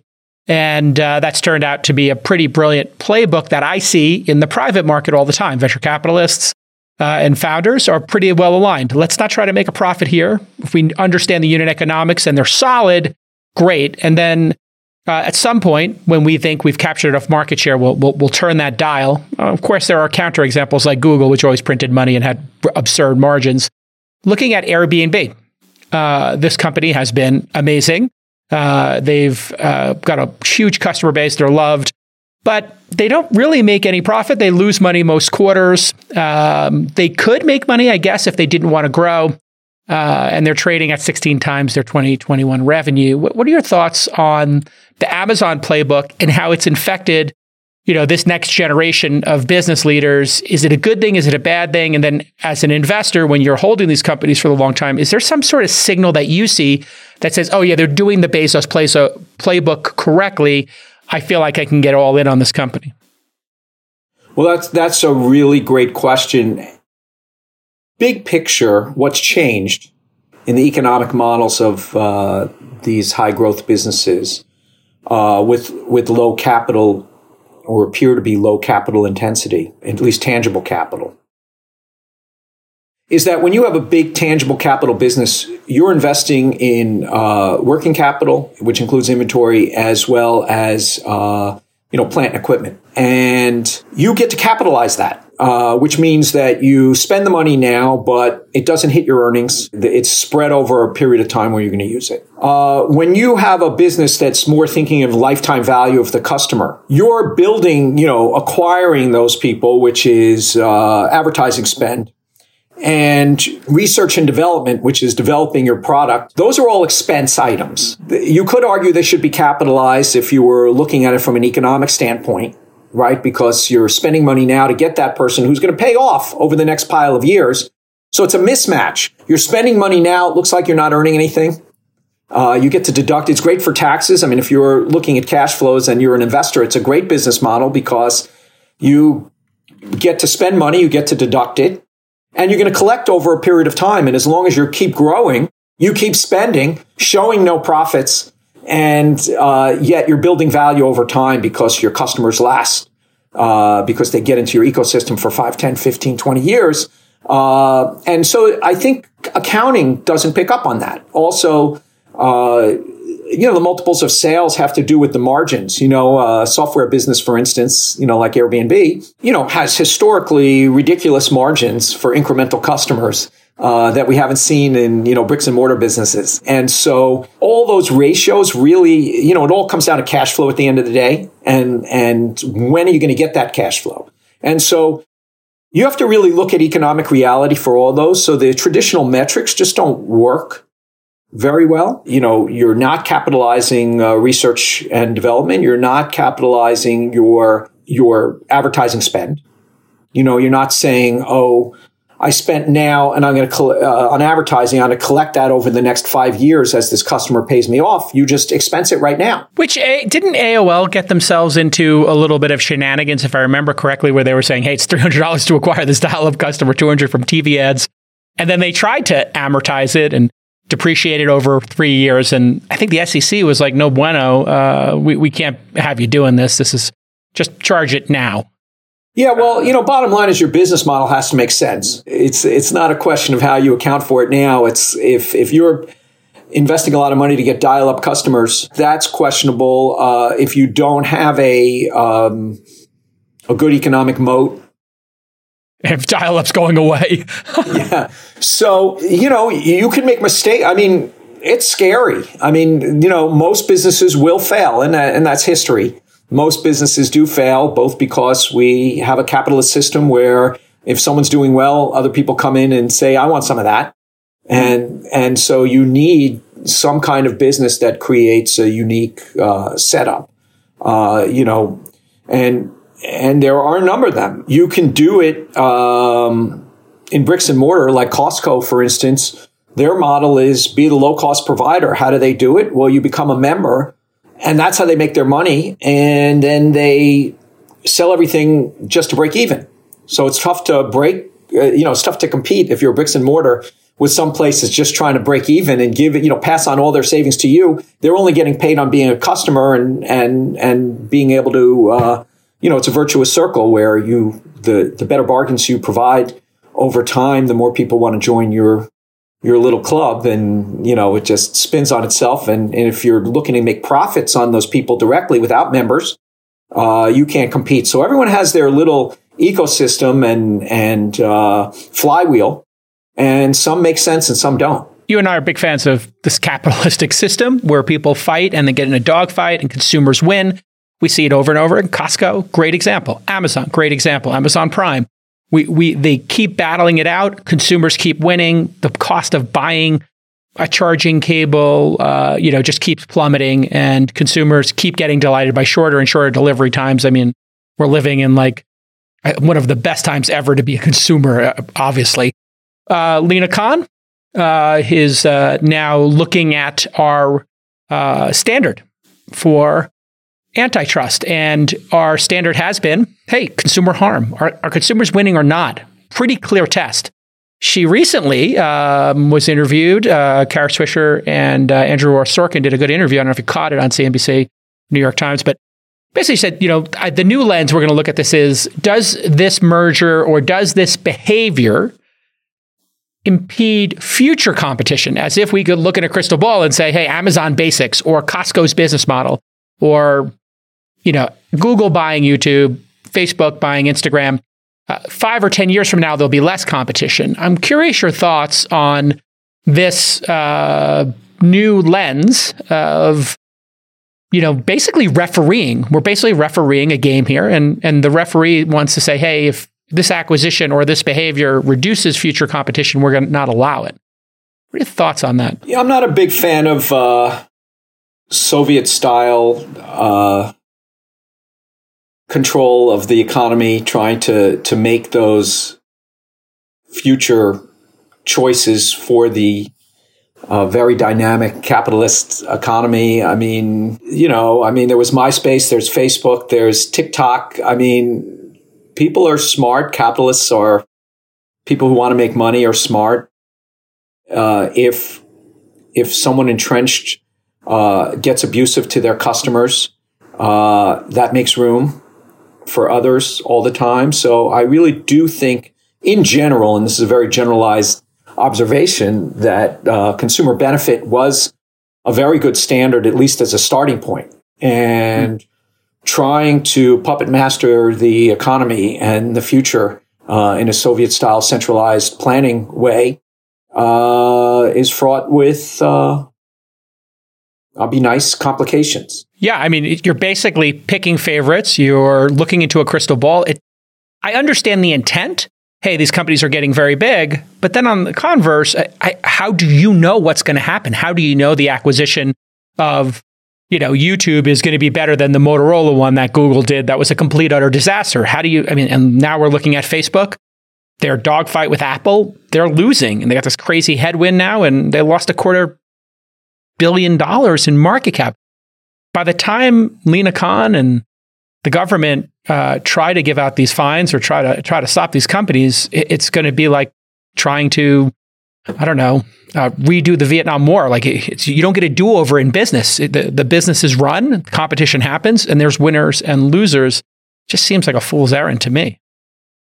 Well, you know the old saying, "The road to hell is paved with good intentions. I mean, uh, it's a losing battle uh, to try to do that. If you remember, in the late '90s, Microsoft was in the crosshairs of uh, antitrust, and they had a decade at least of uh, their business being very challenged until you know new management took over and uh, you know reoriented the business. Uh, but you know, sort of these antitrust issues will probably come out at the peak of popularity and, you know, when things are in the headlines and if you've been investing for every period of time, something that everybody knows is usually, is often wrong, uh, is often already played out, you know, so whether it's in the stock market or in the business itself, uh, I would say that uh, regulators would be following all the wrong signals at exactly yeah. the wrong time to try to crack down on what they perceive as monopolistic as long as consumers are benefiting from good execution. Yeah, and and the idea that we in the capital allocation business, people placing bets on these and the management teams, we can't figure out who's going to win. I mean, who saw a quarter trillion dollars getting lopped off of Facebook's market cap? I don't think anybody saw that coming. That was we knew there were headwinds, but we didn't know it was going to be that disastrous. And I think this is like another good uh, jumping off point. COVID starts to end. Uh, I think it's pretty reasonable to say we're now in the endemic phase. Obviously, we have this uh, new Ukraine situation. We'll get to that in a moment. But but looking at what happened over those two years, a group of market participants entered the market. Retail traders, uh, which we had seen this movie before in the dot com era, didn't end very well. Uh, that time looks like it's not ending well right now. But there does seem to be a new level of sophistication in this next generation. The, the Robinhood traders, the crypto traders, they're understanding things that, let's face it, trading options and margin, this wasn't even available to people with E Trade accounts, and they were throttled with $25 per trade charges. We've taken a lot of the friction out. We've got people who are becoming very sophisticated through placing bets. Net net, is it great, troubling, disturbing? How do you frame these new 10, 20 million Americans, young Americans, participating in the stock market in college instead of maybe doing fantasy sports, participating in crypto? Uh, where do you think this, what, you, what impact long term does this have on the market and on American society, this level of sophistication and tinkering by these 20 million, I'd say, new market participants? Well, that's also a great question. I, you know, really have to go back to Ben Graham, who was Warren Buffett's teacher. And he made a distinction between investing and speculating. There's a difference. There's a, not saying they both don't exist or that there's a place for both, but you have to understand what you're doing. And so if you're just thinking about equities, the only intelligent way to invest in equities is to realize that a share of stock represents an ownership share of a business. And the intelligent way to invest is to be able to value that business, divide by the number of shares outstanding, and decide whether you're buying it at a discount to your expected value. And, and your expected value takes into account projections of what the cash flows are going to be for many years. It's not backward looking, it's forward looking. It's saying, you know, if you have the if you have a variant perception that's valuable and you're right and you think this business is trading for a bargain price, you figured out what's worth, pay a lot less or pay somewhat less or pay a fair price on something that's going to be growing faster than maybe what people think. That's what investing is called. Okay. You're actually realizing there's a business here and that you're valuing it in some form and you're either good at it or bad at it and trying to get a reasonable price when you when you buy in to take advantage of that your valuation is higher than what you're able to buy at or at least fairly priced and you'll get a good return from there okay so I would bet that 99.9% of the people you mentioned who open Robinhood accounts and it's a very hard job and it's kind of a full-time job. And to know how to do it on dozens of companies is experts can't even do that. But if you have a variant perception on one or two or an insight in a particular industry or something like that, you can do it. But 99.9% of those people do not. So what Buffett would say nowadays is most people, and that's 99% of the people, uh, if you want to bet on let's say you're buying domestic stocks, you want to bet on that, you know, we have a dynamic uh, capitalistic economy with all its problems that will grow over time. And I want to participate over the next 10, 20, 30 years. We still have the best of the worst or whatever you want to call it. And, and, and historically it's, it's gotten people a good return. Then you should invest and investing would be in an index type thing. If you know something about an industry or you know, or you have a variant perception in, in some ways and you're able to value businesses, which is what stocks are, they're ownership shares of businesses, then of course you can invest intelligently. Most people can't. So everything that's not investing is speculating. That leaves me, let's say I used to think of gold. I said, I can't invest in gold, not because I don't realize it bounces up and down and some people are good at it, but gold will never earn money. You have to, to value something for me, it has to have earnings somewhere. It's uh, down the road. I can't value uh, fine art it's not going to have earnings. It may, it still has a value. I'm not arguing it doesn't have a value. I'm not arguing gold doesn't have a value. What I'm saying is I have no way to value it because if something's not going to earn money over time, I, there's no way for me to discount those earnings and figure out what they're worth to me. And so gold is like that and crypto falls in that category that I can speculate in gold. I can speculate in crypto and maybe I can speculate intelligently okay, because I know it's going to have some uses or, or whatever it might be. But to me, that's not investing. That's speculation because there's mm-hmm. no attached earnings to it. You don't have to earn money now. You could be losing money now. But if, but any business, the reason you're buying into it is you expect it one day to pay off.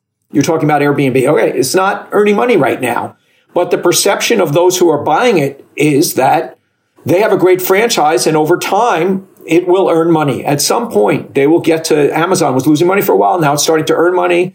they could speed it up, but if they still want to keep investing in their business and gathering clients and look at all the great things that come from clients, they now, you know, have infrastructure, you know, uh, soft, um, memory infrastructure that they, they rent out to other people, which is, you know, in, in many ways, even a better business than, than the yeah, business they started better. in. Yeah.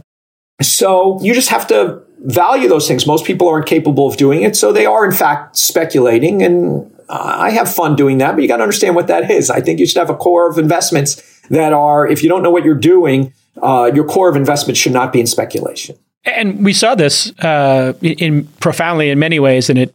I think your speculation versus investing uh, rubric there is is the perfect one because if anybody who's played poker knows there are people at the poker table who are just there gambling and having a good time, having a couple of drinks. They look at the two cards, they look pretty, they put their chips in, and then there are other people who are actually doing math and thinking about people's previous behavior and they're taking an approach to it and saying, hey, you know, I know something about these players. I know something about how much money's in the pot and the expected value if I do win, if I should make this call or not, if it's a marginal decision. They're being thoughtful. And here, people were momentum uh, investing. They're looking at things that look like it's an interesting story and they're placing bets. And you can see that when logic gets removed and the EV space was, we'll put crypto aside for a second because that one made no sense.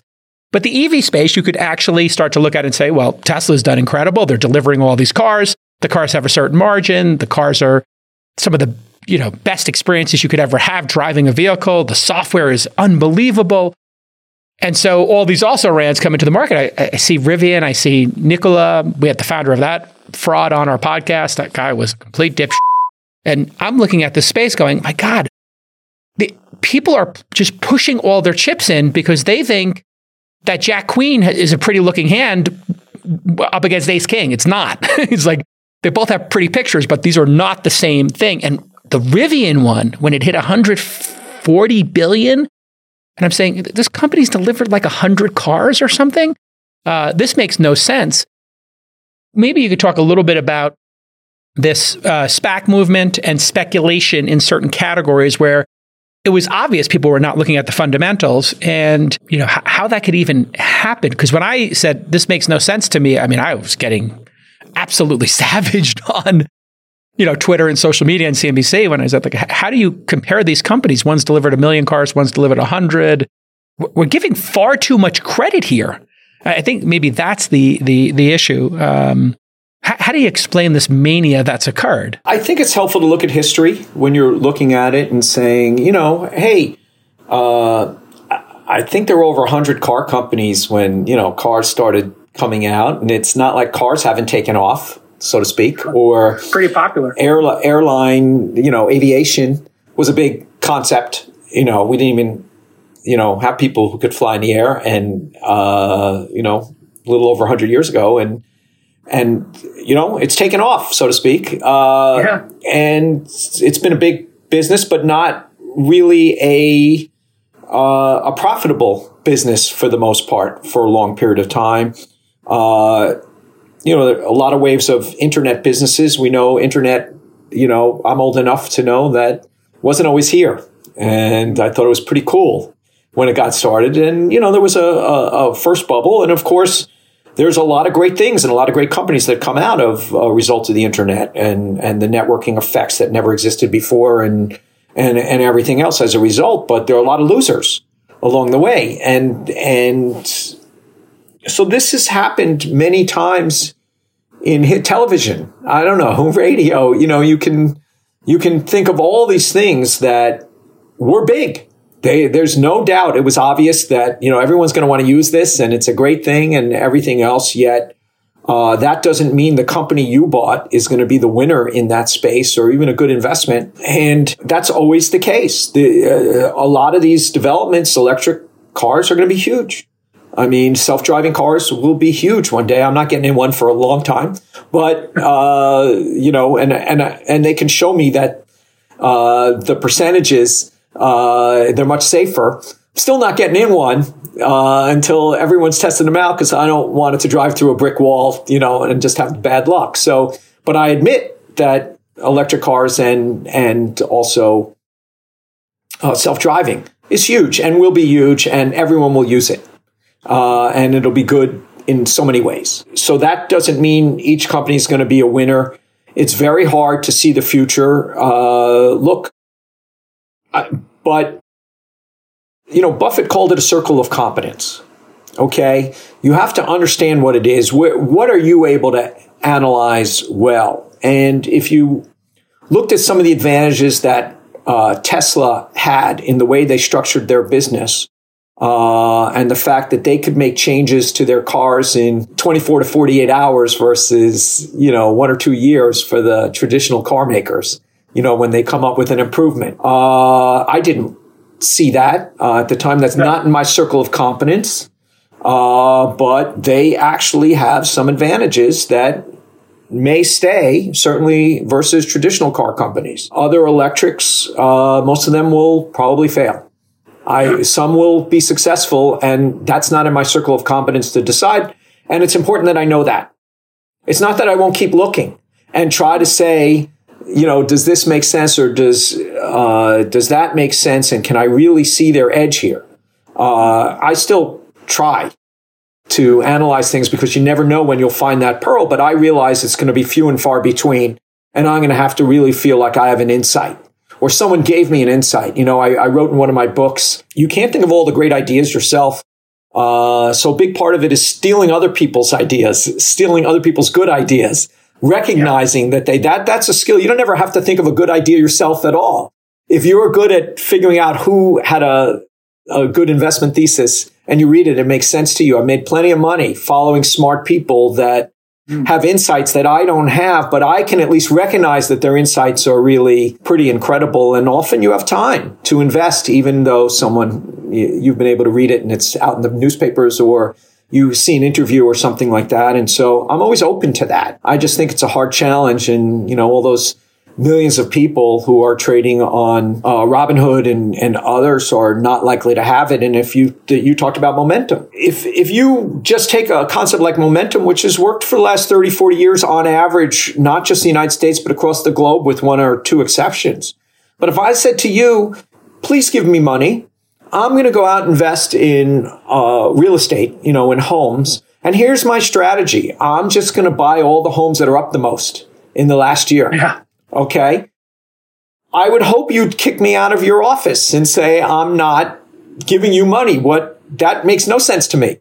And just because stocks bounce around every day and, you know, maybe they're a little bit more uh, removed from a tangible house, uh, people all of a sudden, you know, check their common sense at the door and say, oh, well, he, they must know there's numbers involved and it's momentum and everything else. But if I put it into something very concrete and say, hey, my strategy is buy all the houses that were up the most, most people would probably say, I'm not comfortable with that. It's a really profound insight because we have a generation that's only existed in an up market. You know, if you're, uh, you know, became an adult in 2008, which is, by the way, in 2009 when I started angel investing in companies. I mean, what a time to start. The market market's at a bottom.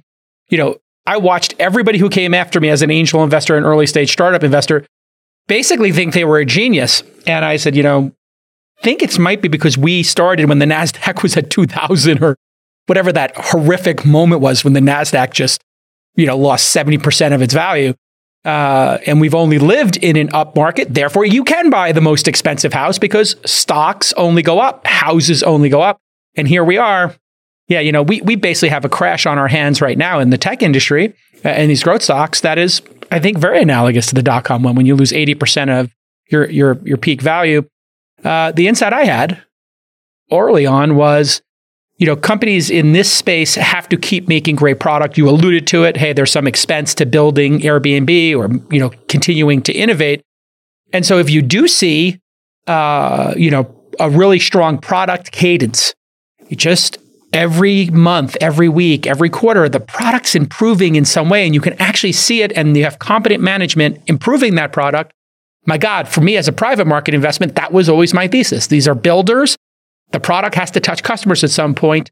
And I'm always shocked that people don't actually see that. And you actually kind of alluded to with over the air updates. And that was such a great, this is why these conversations between capital allocators is, and people placing the bets become so powerful to me. And I love having them is because I was like, well, how, how do you not see that? Because we have over the air software in iPhones and in Windows now. And it's like getting a new computer every time you get the update, right? And so once you get that, you, you, you saw it on your phone. Like I'm, I'm getting new features every six weeks from Apple or Google. Oh my God, that's never happened in a car. Where else could that happen where you get new features for free and the other people are not giving the free ones? Which then leads me to SPACs and people having access to private market companies. I believe, sure, Americans should be able to place bets wherever they want. If they want to bet on private companies, they want to go to Vegas, they want to bet on the Knicks or, God forbid, the Jets, they can make those terrible decisions in their life. But then combining SPACs, and I'll just take a company, Joby Aviation, which I really like. I think VTOLs, vertical takeoff and landing, these things are going to actually, I would predict you'll fly on one of those before self driving cars on a regular basis because the, the technology is actually there and it's much safer than a helicopter, uh, you know, because it has eight rotors versus one or two. And if one fails, they just automatically adjust. But should the it seems like the public can't process these SPACs or investing in a company like Joby Aviation that is pre-product market fit, not in the market yet. Should these be going public or not? Because we have this big debate going on. The company's worth 2.9 billion right now. It's trading at four dollars and eighty cents. Everybody knows SPACs tend to go out ten bucks, so it's lost half its value if you invest it at the at the SPAC price. But I'm torn because I do think that company's got a great future. I do think it's undervalued. A private market company probably going for five or six billion. How do you think about these companies? Uh, and do you participate in them? And do you have any strong feelings of if they should be, I mean, not legally, but is it wise for them to be public companies? Look, I'm not against uh, SPACs in particular. It's just a structure that makes it easier for companies to go public. If there, it doesn't mean it can't be abused, the process. Uh, but generally, uh, there's been some money made in venture investing. Uh, usually, it's institutions and wealthy individuals who can participate in this market. If through a SPAC, a relative startup company can go public, I'm for it. Uh, the promoters of the SPAC do get, and, and it'll probably keep coming down how much they get, uh, a healthy amount of money, but obviously if there's 20% dilution in the SPAC, but you buy something that's 10 times the size of the SPAC, then it becomes 2% dilution. So, and when companies go public, uh, the investment banks usually take six or 7% right there. Uh, so I don't think there's anything inherently wrong in the business as long as there's disclosure as to what's going on. I also think there's a benefit to owning a lottery ticket. There's a difference between putting 0.2% of your money, it's a portfolio bet. Uh, there's a difference between point, putting 0.2% of your money in it, in something, and 90% of your money. So when you say, oh, this thing's down by 50% or this thing's down by 70%, you know, if you look at the insurance business, let's say you're selling term insurance. You know, if you're relatively young, for a thousand bucks, you get a million dollars of insurance and you pay a thousand dollars to the insurance company and if you're unlucky enough to die, your loved ones get a million dollars. It's really stupid for your neighbor to take that bet. Hey, you know, if, if something bad happens to me next year, here's a thousand dollars. Give my wife a million dollars. You know, if, if, you know, take that bet. That's a dumb bet on an individual basis. If you put together tens of thousands of people and do this for a lot of 40 year olds, it turns into a business. It's a portfolio bet where the individual bet makes no sense because it's too speculative. The payoff is uh, unlikely, uh, but mathematically it makes sense. Hmm. Okay, to so that's the way I view uh, venture capital in general, and the math would bear that out. That most venture capitalists make their money from a few big hits, and they have a yep. pretty big portfolio of companies. And so, if you want to look at SPACs that make it easier for companies that are more speculative to go public and everyone can buy one share for $10 or they can put in $100 or $1,000 and they put that, those lottery tickets into a, a, portion of their portfolio. You don't want to have 100% lottery tickets in your portfolio, but you could put 5 or 10% uh, if, if you think you have an edge in this area. And I think it democratizes the ability to invest in venture. And I, in general, uh, think people should take care of themselves. I think as long as the disclosure's there, I think the fact that a lot of these SPACs have gotten burned, there's a learning exercise there. Oh, you know, I only started 2009. Everything goes up. Oh, well, when it starts going down, you learn what every other generation has learned. That's what happens. When I got started in the early 80s, the market, I got to go to Wall Street alone because the market hadn't gone up in 13 years. And then, of course, the biggest, you know, it's basically, if you really look at it, a 40 year bull market. I'm no genius. I came out of school at the exact right time and I went to the right place and things worked out very well for me. Uh, you know, I've tried to be smart along the way and, and, and learn lessons, but the, the wind behind my back has been incredible. And I realize that. Same when you start in 2009, you're thinking, well, you know what? That was a pretty good time to start. And, you know, yeah. I got lucky that I came of age and I started looking at this stuff at that age and, and, you know, it, it's worked out and there's partially luck involved there. There's, there's good luck. You know, Malcolm Gladwell wrote about, you know, hockey players in Canada where most of the good hockey players in Canada are born in January, February, and March. And yeah. that shouldn't be. And the reason it is, is because when they're very young, uh, age matters and they go by years. So if you're bigger because you're older by six or nine months than the guys who were born at the end of the year, you get channeled into the advanced leagues and the, you know, the, the learning. And so you were born at the right time. And so I was born at the right time to come out, you know, in a good place. Uh, and so the wind was behind my back. I think in I think it's very healthy for some of these SPACs to, I mean, the new, I mean, SPAC market's mostly closed, but it'll come back as long as the SEC doesn't close it down. And I think it's a good thing if it comes back and people will do it more intelligently and they'll have to give more value and they won't pay as much for these companies. But I think giving individuals the opportunity to buy these lottery tickets if they have insights is democratizing investing uh, once again, it's it's caveat emptor. Most people are speculating on Robinhood don't know what they're doing. Yeah, and and they're getting a quick lesson. I mean, I always tell people if you want to learn poker, find the lowest stakes game at your local card room. Go to Hollywood Park in LA, where when I lived in LA, we go play in the $1, $2 game. You bought in for 20, 30 bucks, so you could play in a tournament for 30 bucks on a Saturday afternoon. You could rebuy for 25 bucks that's what it would cost you to have a poker coach. It would cost you 100 bucks an hour for poker coach. You could just play and try different strategies and just play within your means. And I think bankroll management and how you allocate a portfolio was not what people were thinking about. They were just thinking this looks like a Tesla or this is a flying car or you know, space travel is going to be awesome. I'm just going to put everything into one thing or I'm going to buy three names and I'm just going for the most alpha doesn't make any sense. Yeah, I'll just say one thing. I mean, we've seen this before. E Trade was the Robinhood of the mm. uh, internet boom in uh, 2000. You know, the the end of the 90s and, and 2000.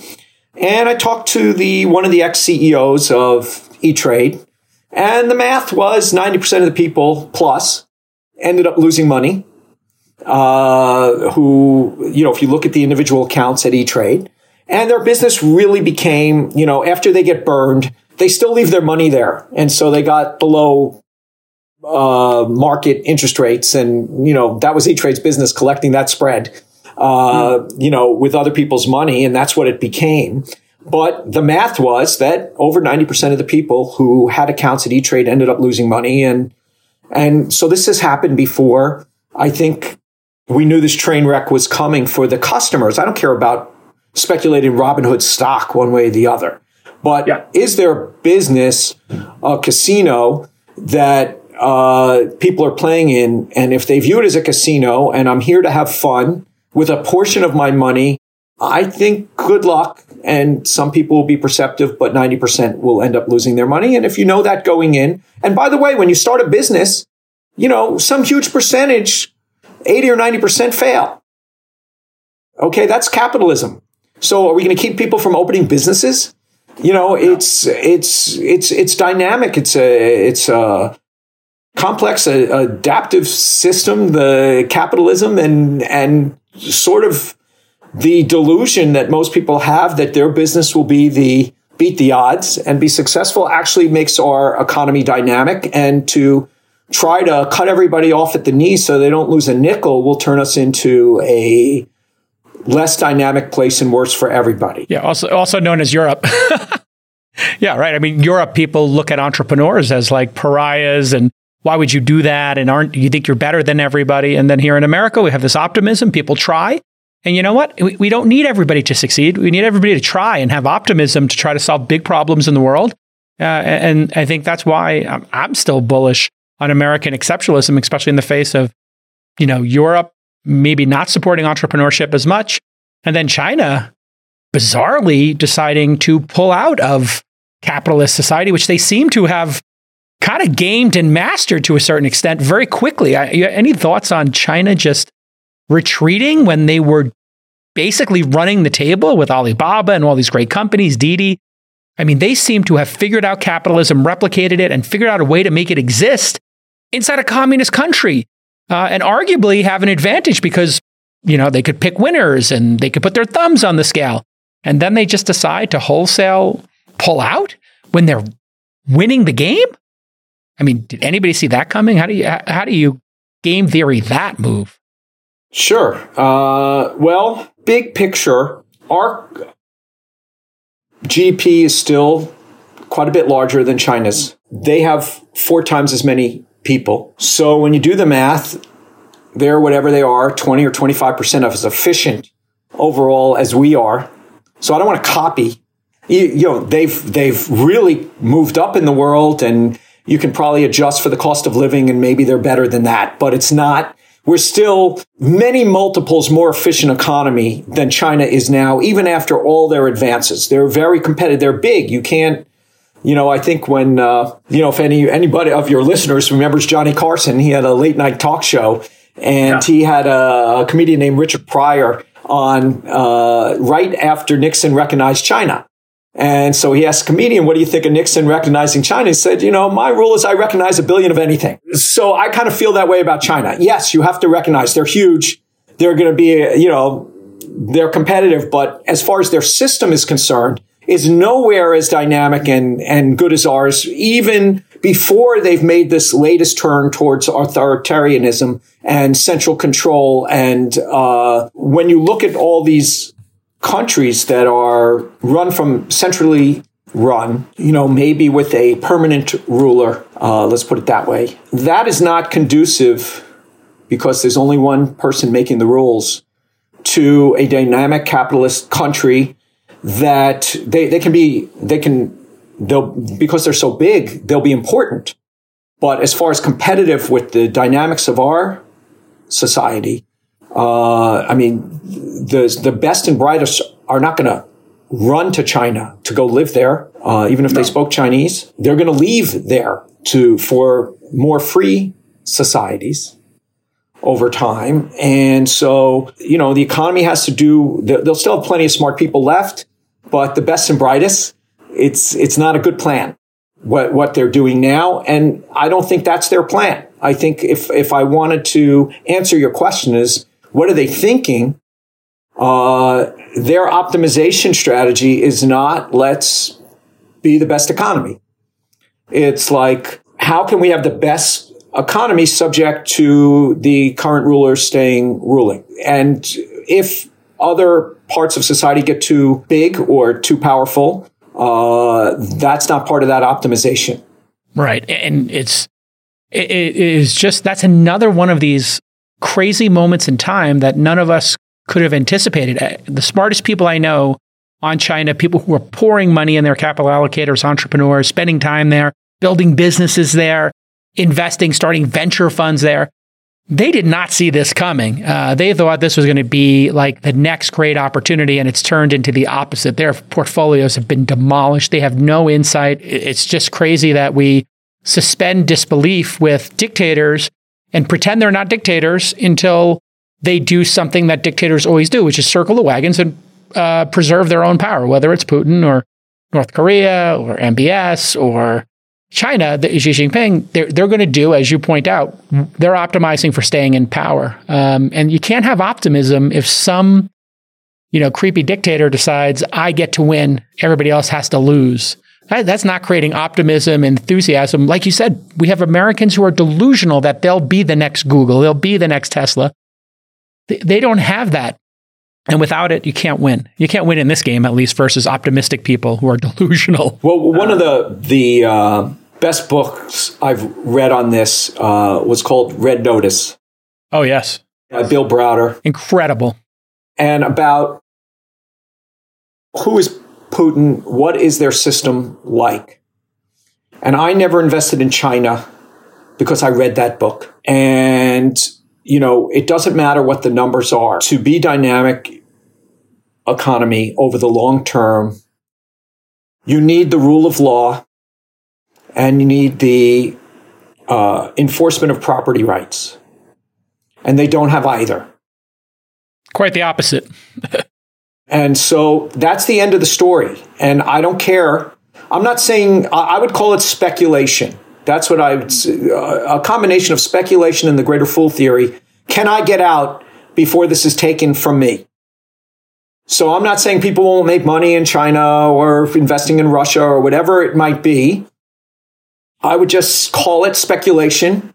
I'd call it what it is, and I'd call it the greater fool theory. Uh, because you don't know what you're going to capture, even if the economics end up being good. And so I cannot invest in a place without the rule of law or, or uh, respect of property rights. Yeah. And, and so I would just use that as a general rule. It, it's a general rule. It doesn't mean there won't be exceptions. They're, they're, they're obviously phenomenal companies and, you know, the Chinese people are pretty amazing. Uh, with great work ethic and smart and, you know, all these great things. Uh, but their system is not something that I can invest in. Yeah, it, it's like uh, I got invited when I was in L- when I lived in LA. I got invited to a lot of underground card rooms, back to the gambling and poker analogies. And it was like, I don't know if this game's legit. I won the first two times I was here. I wonder if I won so that I'd come back a third time and get demolished by people who are in cahoots, right? And and in, in red notice, you know, it's basically, you know, Bill's making some nice wins. And then maybe he won a little bit too much. And then, you know what? Somebody goes down to a central office. An incredible moment in the book. They just changed the paperwork at a central office of who owned the company. It'd be like all of a sudden if like the shareholders of Amazon didn't own it anymore. Absolutely incredibly riveting story. I can't believe they haven't made that into a a movie or a series, and th- and that's where the uh, Magnitsky Act comes from. For those people who don't know, uh, tragically. No, it's uh, it's incredible book, and just to use your poker analogy, uh, one of my uh, ex partners who and we're very very good friends uh, was you know one of the finalists in the U.S. Poker Championship. So he's a very good very good poker player. And he once was in Vegas just playing at a table. Mm. And, you know, uh, went home, came back eight months later. He walks into the same casino and the same guys are at the same table. And there's yep. just one chair waiting for whoever's going to show up. And so uh, that really does happen. it's basically you're playing eight versus one, or even if it's just three versus one, two or three people, what they're doing. It's a known strategy, and there are ways to detect against it. Uh, but when you're tipping the floorman and you're the regular there, it's pretty hard to uh, to catch guys doing this. But you got three players; they could be signaling each other, and if one is going heads up with you and two others come along for the ride, even if you have aces, your your your eighty percent chance of winning just went down to forty percent because you're up against three random sets of cards, which have a twenty percent expected value and you're going to get demolished. You can't beat the game, period. Speaking of beating the game, uh, American companies uh, at the top, some of the ones we mentioned earlier, Google, Apple, printing money, just huge cash hoards, hundreds of billions of dollars in some cases.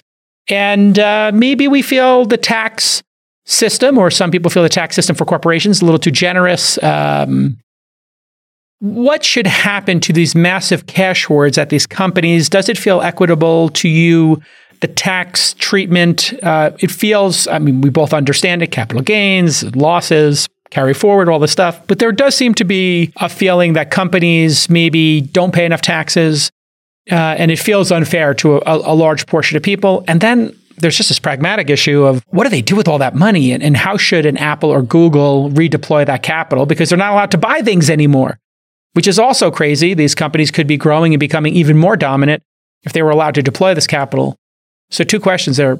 What should they do on a business basis, a capitalism basis? And then just on a fairness for the economy basis, any thoughts on minimum taxes or, you know, this sending your IP to Ireland, running tax, you know, global revenue through tax loopholes and, and the general feeling that Americans have that companies have gamed the system, not illegally, but efficiently, too efficiently? Well, I think it comes back, a, a lot of their game has been growth. And so they take all their, what would be called profits and spend them getting more customers. And that's expensed.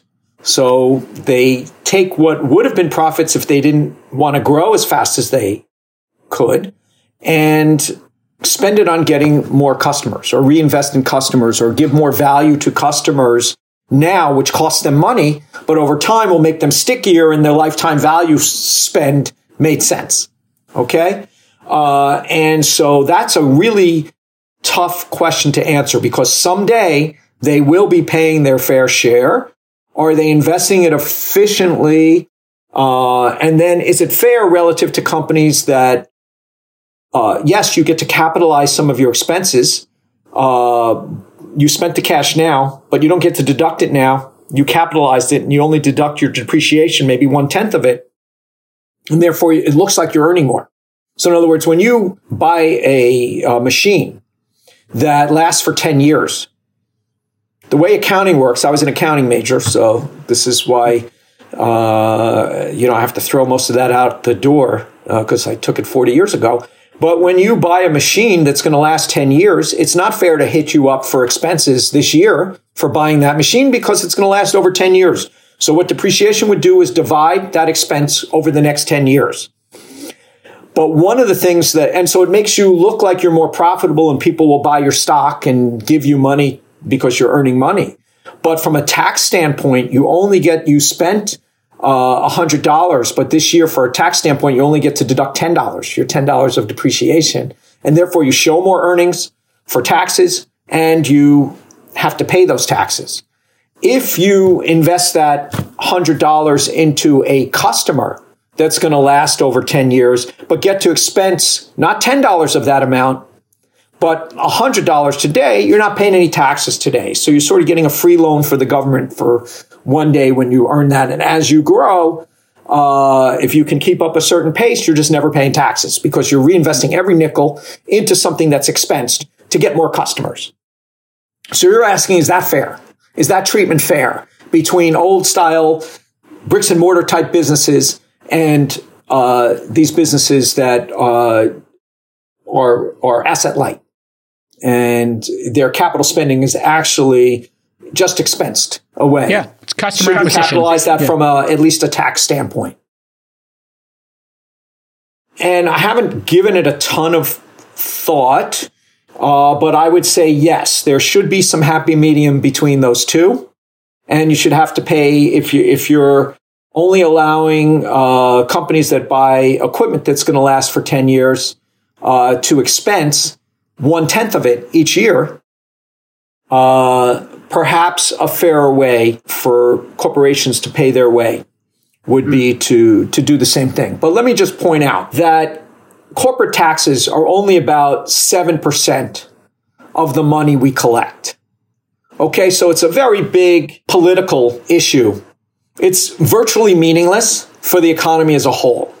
So, uh, you know, one is sounding good. We're getting big bad corporations to pay their fair share and it'll pay for everything we spend. But in reality, it won't pay for anything. So I just, I'm not saying it's not fair to uh, talk about these issues and make adjustments. I'm saying they'll, it'll be a little fairer, but it won't make any difference in the overall budget, whether we, uh, 6.3% or 7.7% of the entire budget of the, the money we collect. The real money we collect is from the people those businesses employ who pay taxes, the people who own their stock, who eventually will pay taxes on those gains. In addition to the corporate tax, which is a very, very minor portion of the money uh, we get. And there's a lot of confusion as to the good that corporations uh, I mean, that's really, you know, private enterprise uh, between paying uh, their employees and paying their taxes. That's really the only place we get money for the government to spend. It's the only place, you know, and that's all government employees. That's all government spending. Uh, that's the only place charitable dollars really come from. So uh, corporations, business doesn't have to be incorporated, but mm. business in general, those taxes are where everything comes from. And we want to do things to support them as much as possible. It's not like money out the door. Or if that money went to government, it's, it, that money ends up in someone else's pocket. It doesn't disappear. You know, it ends up in shareholders' pockets. It ends up in, uh, uh, employees' pockets. It ends up someplace. You know, if we get taxed away, it'll come from someplace. So the money doesn't disappear. So all I'm saying is I'm for things that keep our economy uh, as dynamic as possible. You know, you mentioned France before. You know, I haven't updated my info for the last three, four years, but, you know, a few years ago, youth unemployment, you know, 18 to 25 was like, uh, or even in, I think anywhere in your 20s, it was like 25% unemployment. And it was only that low because people could move around the European Union and get a job someplace else. Uh, and they had a law that basically, if you hired someone, in most cases, you can fire, you, you have to give them three years severance. Right. You got to basically go to court to fire them and eliminate the position. But even if you did, even if you did, you owed them three years severance, which right which prevented companies from hiring new, well, A, from getting rid of people, but also if they weren't doing their job, but also uh, prevented them from hiring people because if you have to pay three years salary and you make a mistake, that's very expensive. So it sounds like, once again, intentions are good, right? You want to give people job security. You want to take care of your employees. You want to do everything. But at the end of the day, there's less, you don't even get a job and they go elsewhere yeah. where they're more friendly. And Italy has the same issues where if you're above a certain size, there's all kinds of government things that you have to do. So many of the businesses in Italy have stayed family businesses below a, a very small level, uh, and and they can't compete. And so so young people leave, and and it's really a retirement home. It's turning into like Epcot or something. It's like Europe is becoming some you know version of Epcot where people go visit it like it's some antiquity. Museum. It's a museum. Yeah. And if you think about at will employment, it's actually one of the most beautiful things we have in our American system because either party can opt out at any time for no reason at all. No reason given. You do not need to give a reason to get eliminate positions at a company. You could just be saying, you know what? I tried to do this uh, new unit. We wanted to sell French fries at French fry stands. You know what? People don't want any French fries. Carbs are terrible. We're going to get rid of that and we're going to start another business, an at home delivery business and uh, you can just fire the whole group of people. And by the way, if that whole group of people realizes DoorDash pays better than working at Starbucks, they can leave en masse. And if they have more flexibility, now Starbucks has to raise their wages to keep up with Uber and DoorDash. Uber and DoorDash then are in a dogfight with each other. And lo and behold, Elizabeth Warren and Bernie Sanders demanding uh, all of these concessions from uh, big companies. And Bezos did the most brilliant thing ever. He just came over the top. He's like, yeah, you know what? We're going to proactively pay people $18, $19, 20 dollars an hour, and we're going to pay for their college, uh, for their associate's degrees. And by the way, Bernie and Elizabeth Warren, you haven't gotten that done in the government. I got it done in my company. so free market wins when the rules are fair uh, and uh, equally and fairly, you know, executed against. Well, I think I think that's a great point, and and uh, uh, this whole thing about stakeholder capitalism is very confused. I think there is a problem with capitalism, but it's short termism. It's agency problem. If actually the goal was to create value over the long term, if you treat your employees badly, you're not going to get good employees. So uh, that's why you treat employees well, because you're trying to create value over the long term, and management has to be incented over the long term because there's an agency problem where if they get paid over the short term, they look for short term wins. Where if everyone just thinks that your goal in capitalism, you know, Milton Friedman gets a lot of pushback for saying, you know, uh, business is about making money. But if you just convert that to business's job is to make money over the long term for shareholders, that if you say over the long term and you pollute if you pollute or you cheat your customers or you cheat your employees or whatever, long term, that's not a way that successful businesses operate.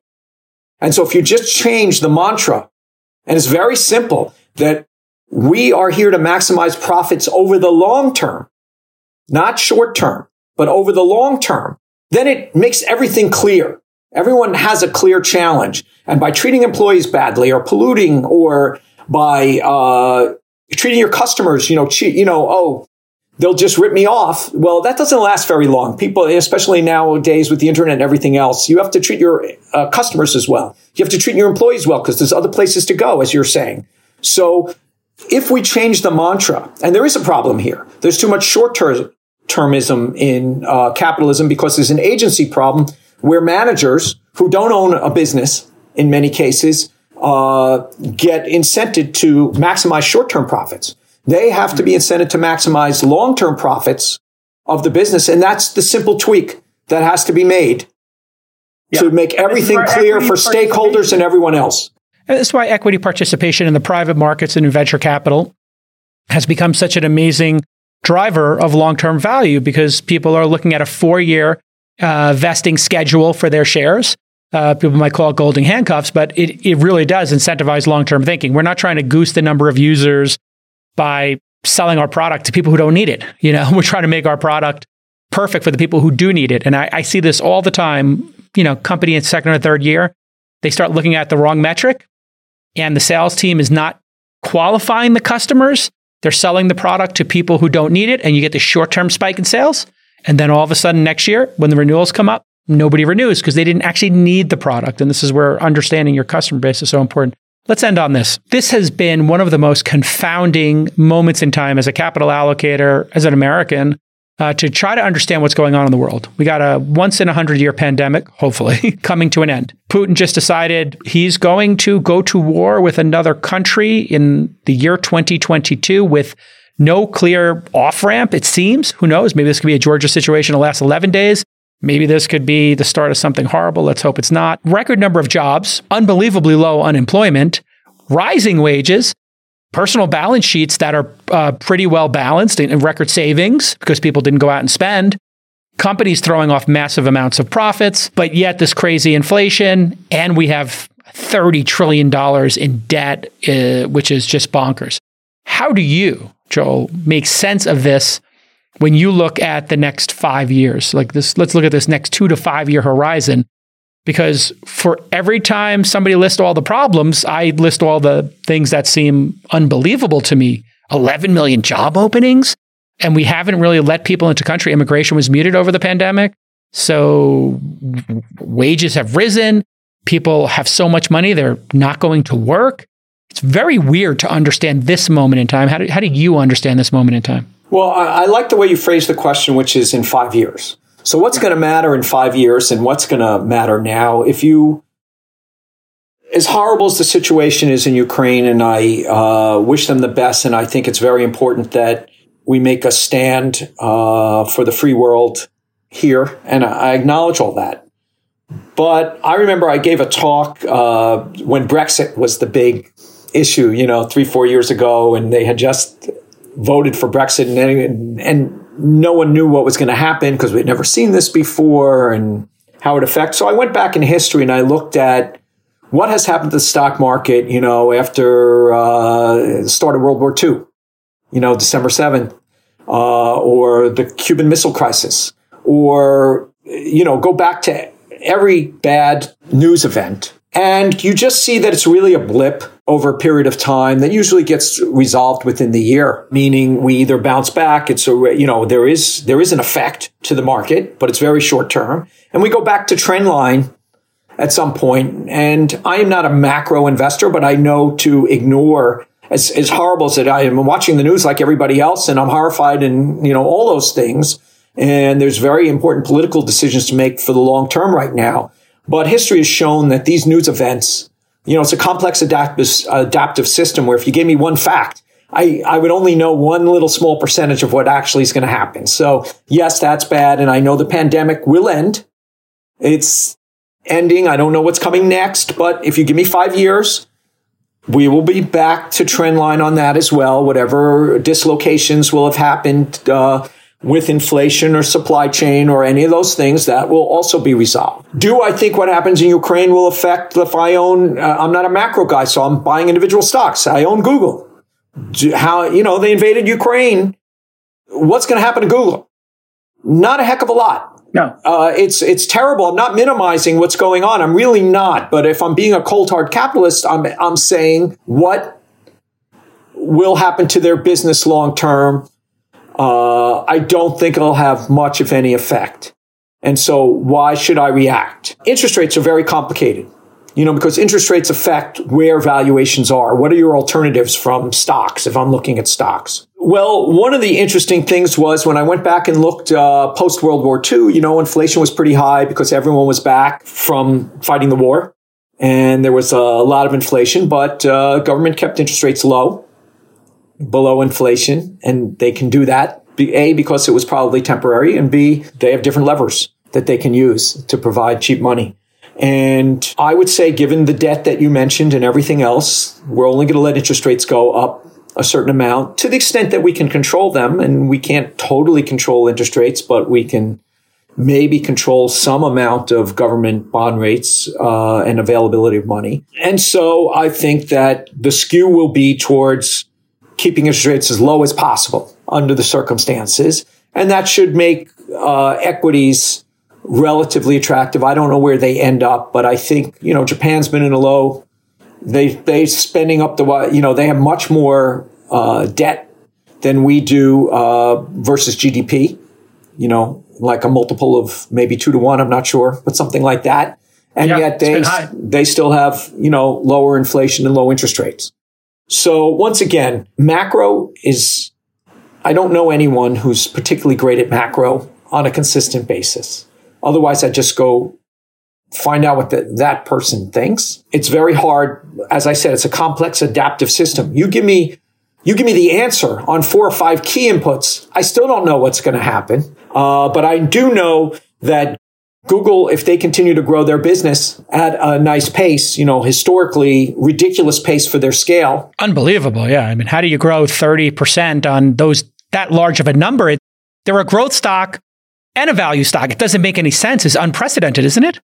Yeah, there's this there used to be a law of large numbers where you grow yeah. into your market share and and here they still have a small market share relative to advertising. You know, potential. Uh, and and also you spend if advertising is more effective, you spend more. So it's not really, uh, you know, I don't know how big the market really is, depending on how good they get at it. So they could be, in fact, inducing a market to manifest, which is what Airbnb does. People looked at Uber and they looked at Airbnb and said, well, here's the number of cabs. And it's like, well, you're not taking into account that consumers might change their behavior and get rid of their cars, or they might take more vacations because vacations are cheaper. So the best products, my thesis has always been, induce a market to grow or exist. You're right, still above my pay grade, but I'm always amazed. Like I, I just uh, took two Ubers yesterday, and I came home and said it was amazing. I got it in two minutes, and you know I didn't even know I needed it until two minutes before. So there are some amazing things going on that you know we're all privileged to uh, live at this time to be able to take advantage of. I hope we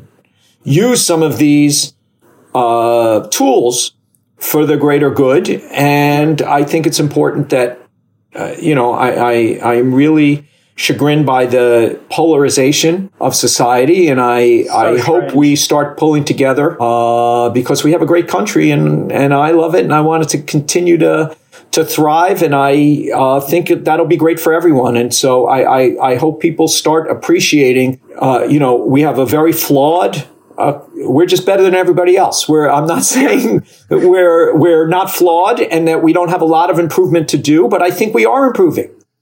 I think we keep getting so. better and better in every way, almost every way. We're getting better and we're not good in many ways, you know, and there's a lot of reasons for the polarization. But I think as long as people see things getting better and realize that there's no place better, at least that's how I feel, uh, people will start feeling proud to be American again, and and and that's just good for all of us, I think.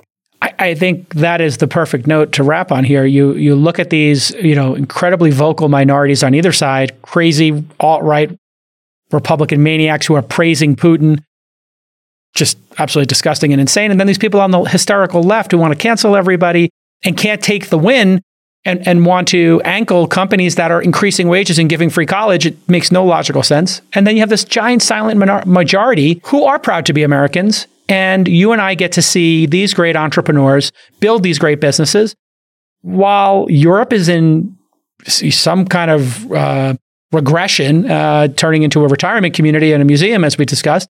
And China just opted out. To me, this is the ultimate setup for another century of American exceptionalism. And so uh, we might want to just look at this operating system one more time and be thankful for what we have. This operating system seems as flawed as it can be, and you can criticize it, but you're allowed to criticize it and you're allowed to improve it. I, I, I go try to improve the operating system uh, in Europe, Russia, Saudi Arabia, North Korea, or China, and you will be faced with a much different circumstance. I agree with you, Jason. Thank you. It's so great to have you on the program again. I'm going to go ahead. This has been such a great discussion. I'm going to ask you to come back in six months. I got you to come back in one year. Now, will you agree to have this discussion again in six months? Yes or no? Would love to. All right, there we go. Now we got them twice a year. This is how I get the smart people to just keep coming on the program and making me smarter and our audience. Thanks again, everybody, for tuning in. We'll see you next time. Bye bye. Hey, everyone. Producer Nick here. I want to tell you about the SaaS Syndicate. If you're a founder of a SaaS company with a product in market, our investment team wants to talk to you. Head over to thesyndicate.com slash SaaS, S-A-A-S, to apply to raise from the SaaS Syndicate. And you can join Jason's syndicate of over 9,000 accredited investors at thesyndicate.com. Producer Justin here. Know a cool startup? Check out openscouting.com, where anyone can refer a startup to our investment team here at launch, even if you don't know the founder. If you're the first to flag a company for us and we decide to invest, you'll get 5K in cash or 10% of our carry. Hey everybody, producer Rachel here. Are you an early stage startup that has product and market, some traction, and are looking to raise at least $500,000? Apply today to Remote Demo Day for your chance to pitch to over 9,000 investors in Jason's syndicate. Submit your application at remotedemoday.com. Our next event is on April 27th. And if you want to learn how to invest in startups from the world's greatest angel investor, and no, we're not talking about Chris Sacca, then head to angel.university to apply. The four hour workshop costs $300 and all proceeds are donated to charity. To date, we've donated over $175,000 to various charities, and you can see the full list at angel.university slash charity.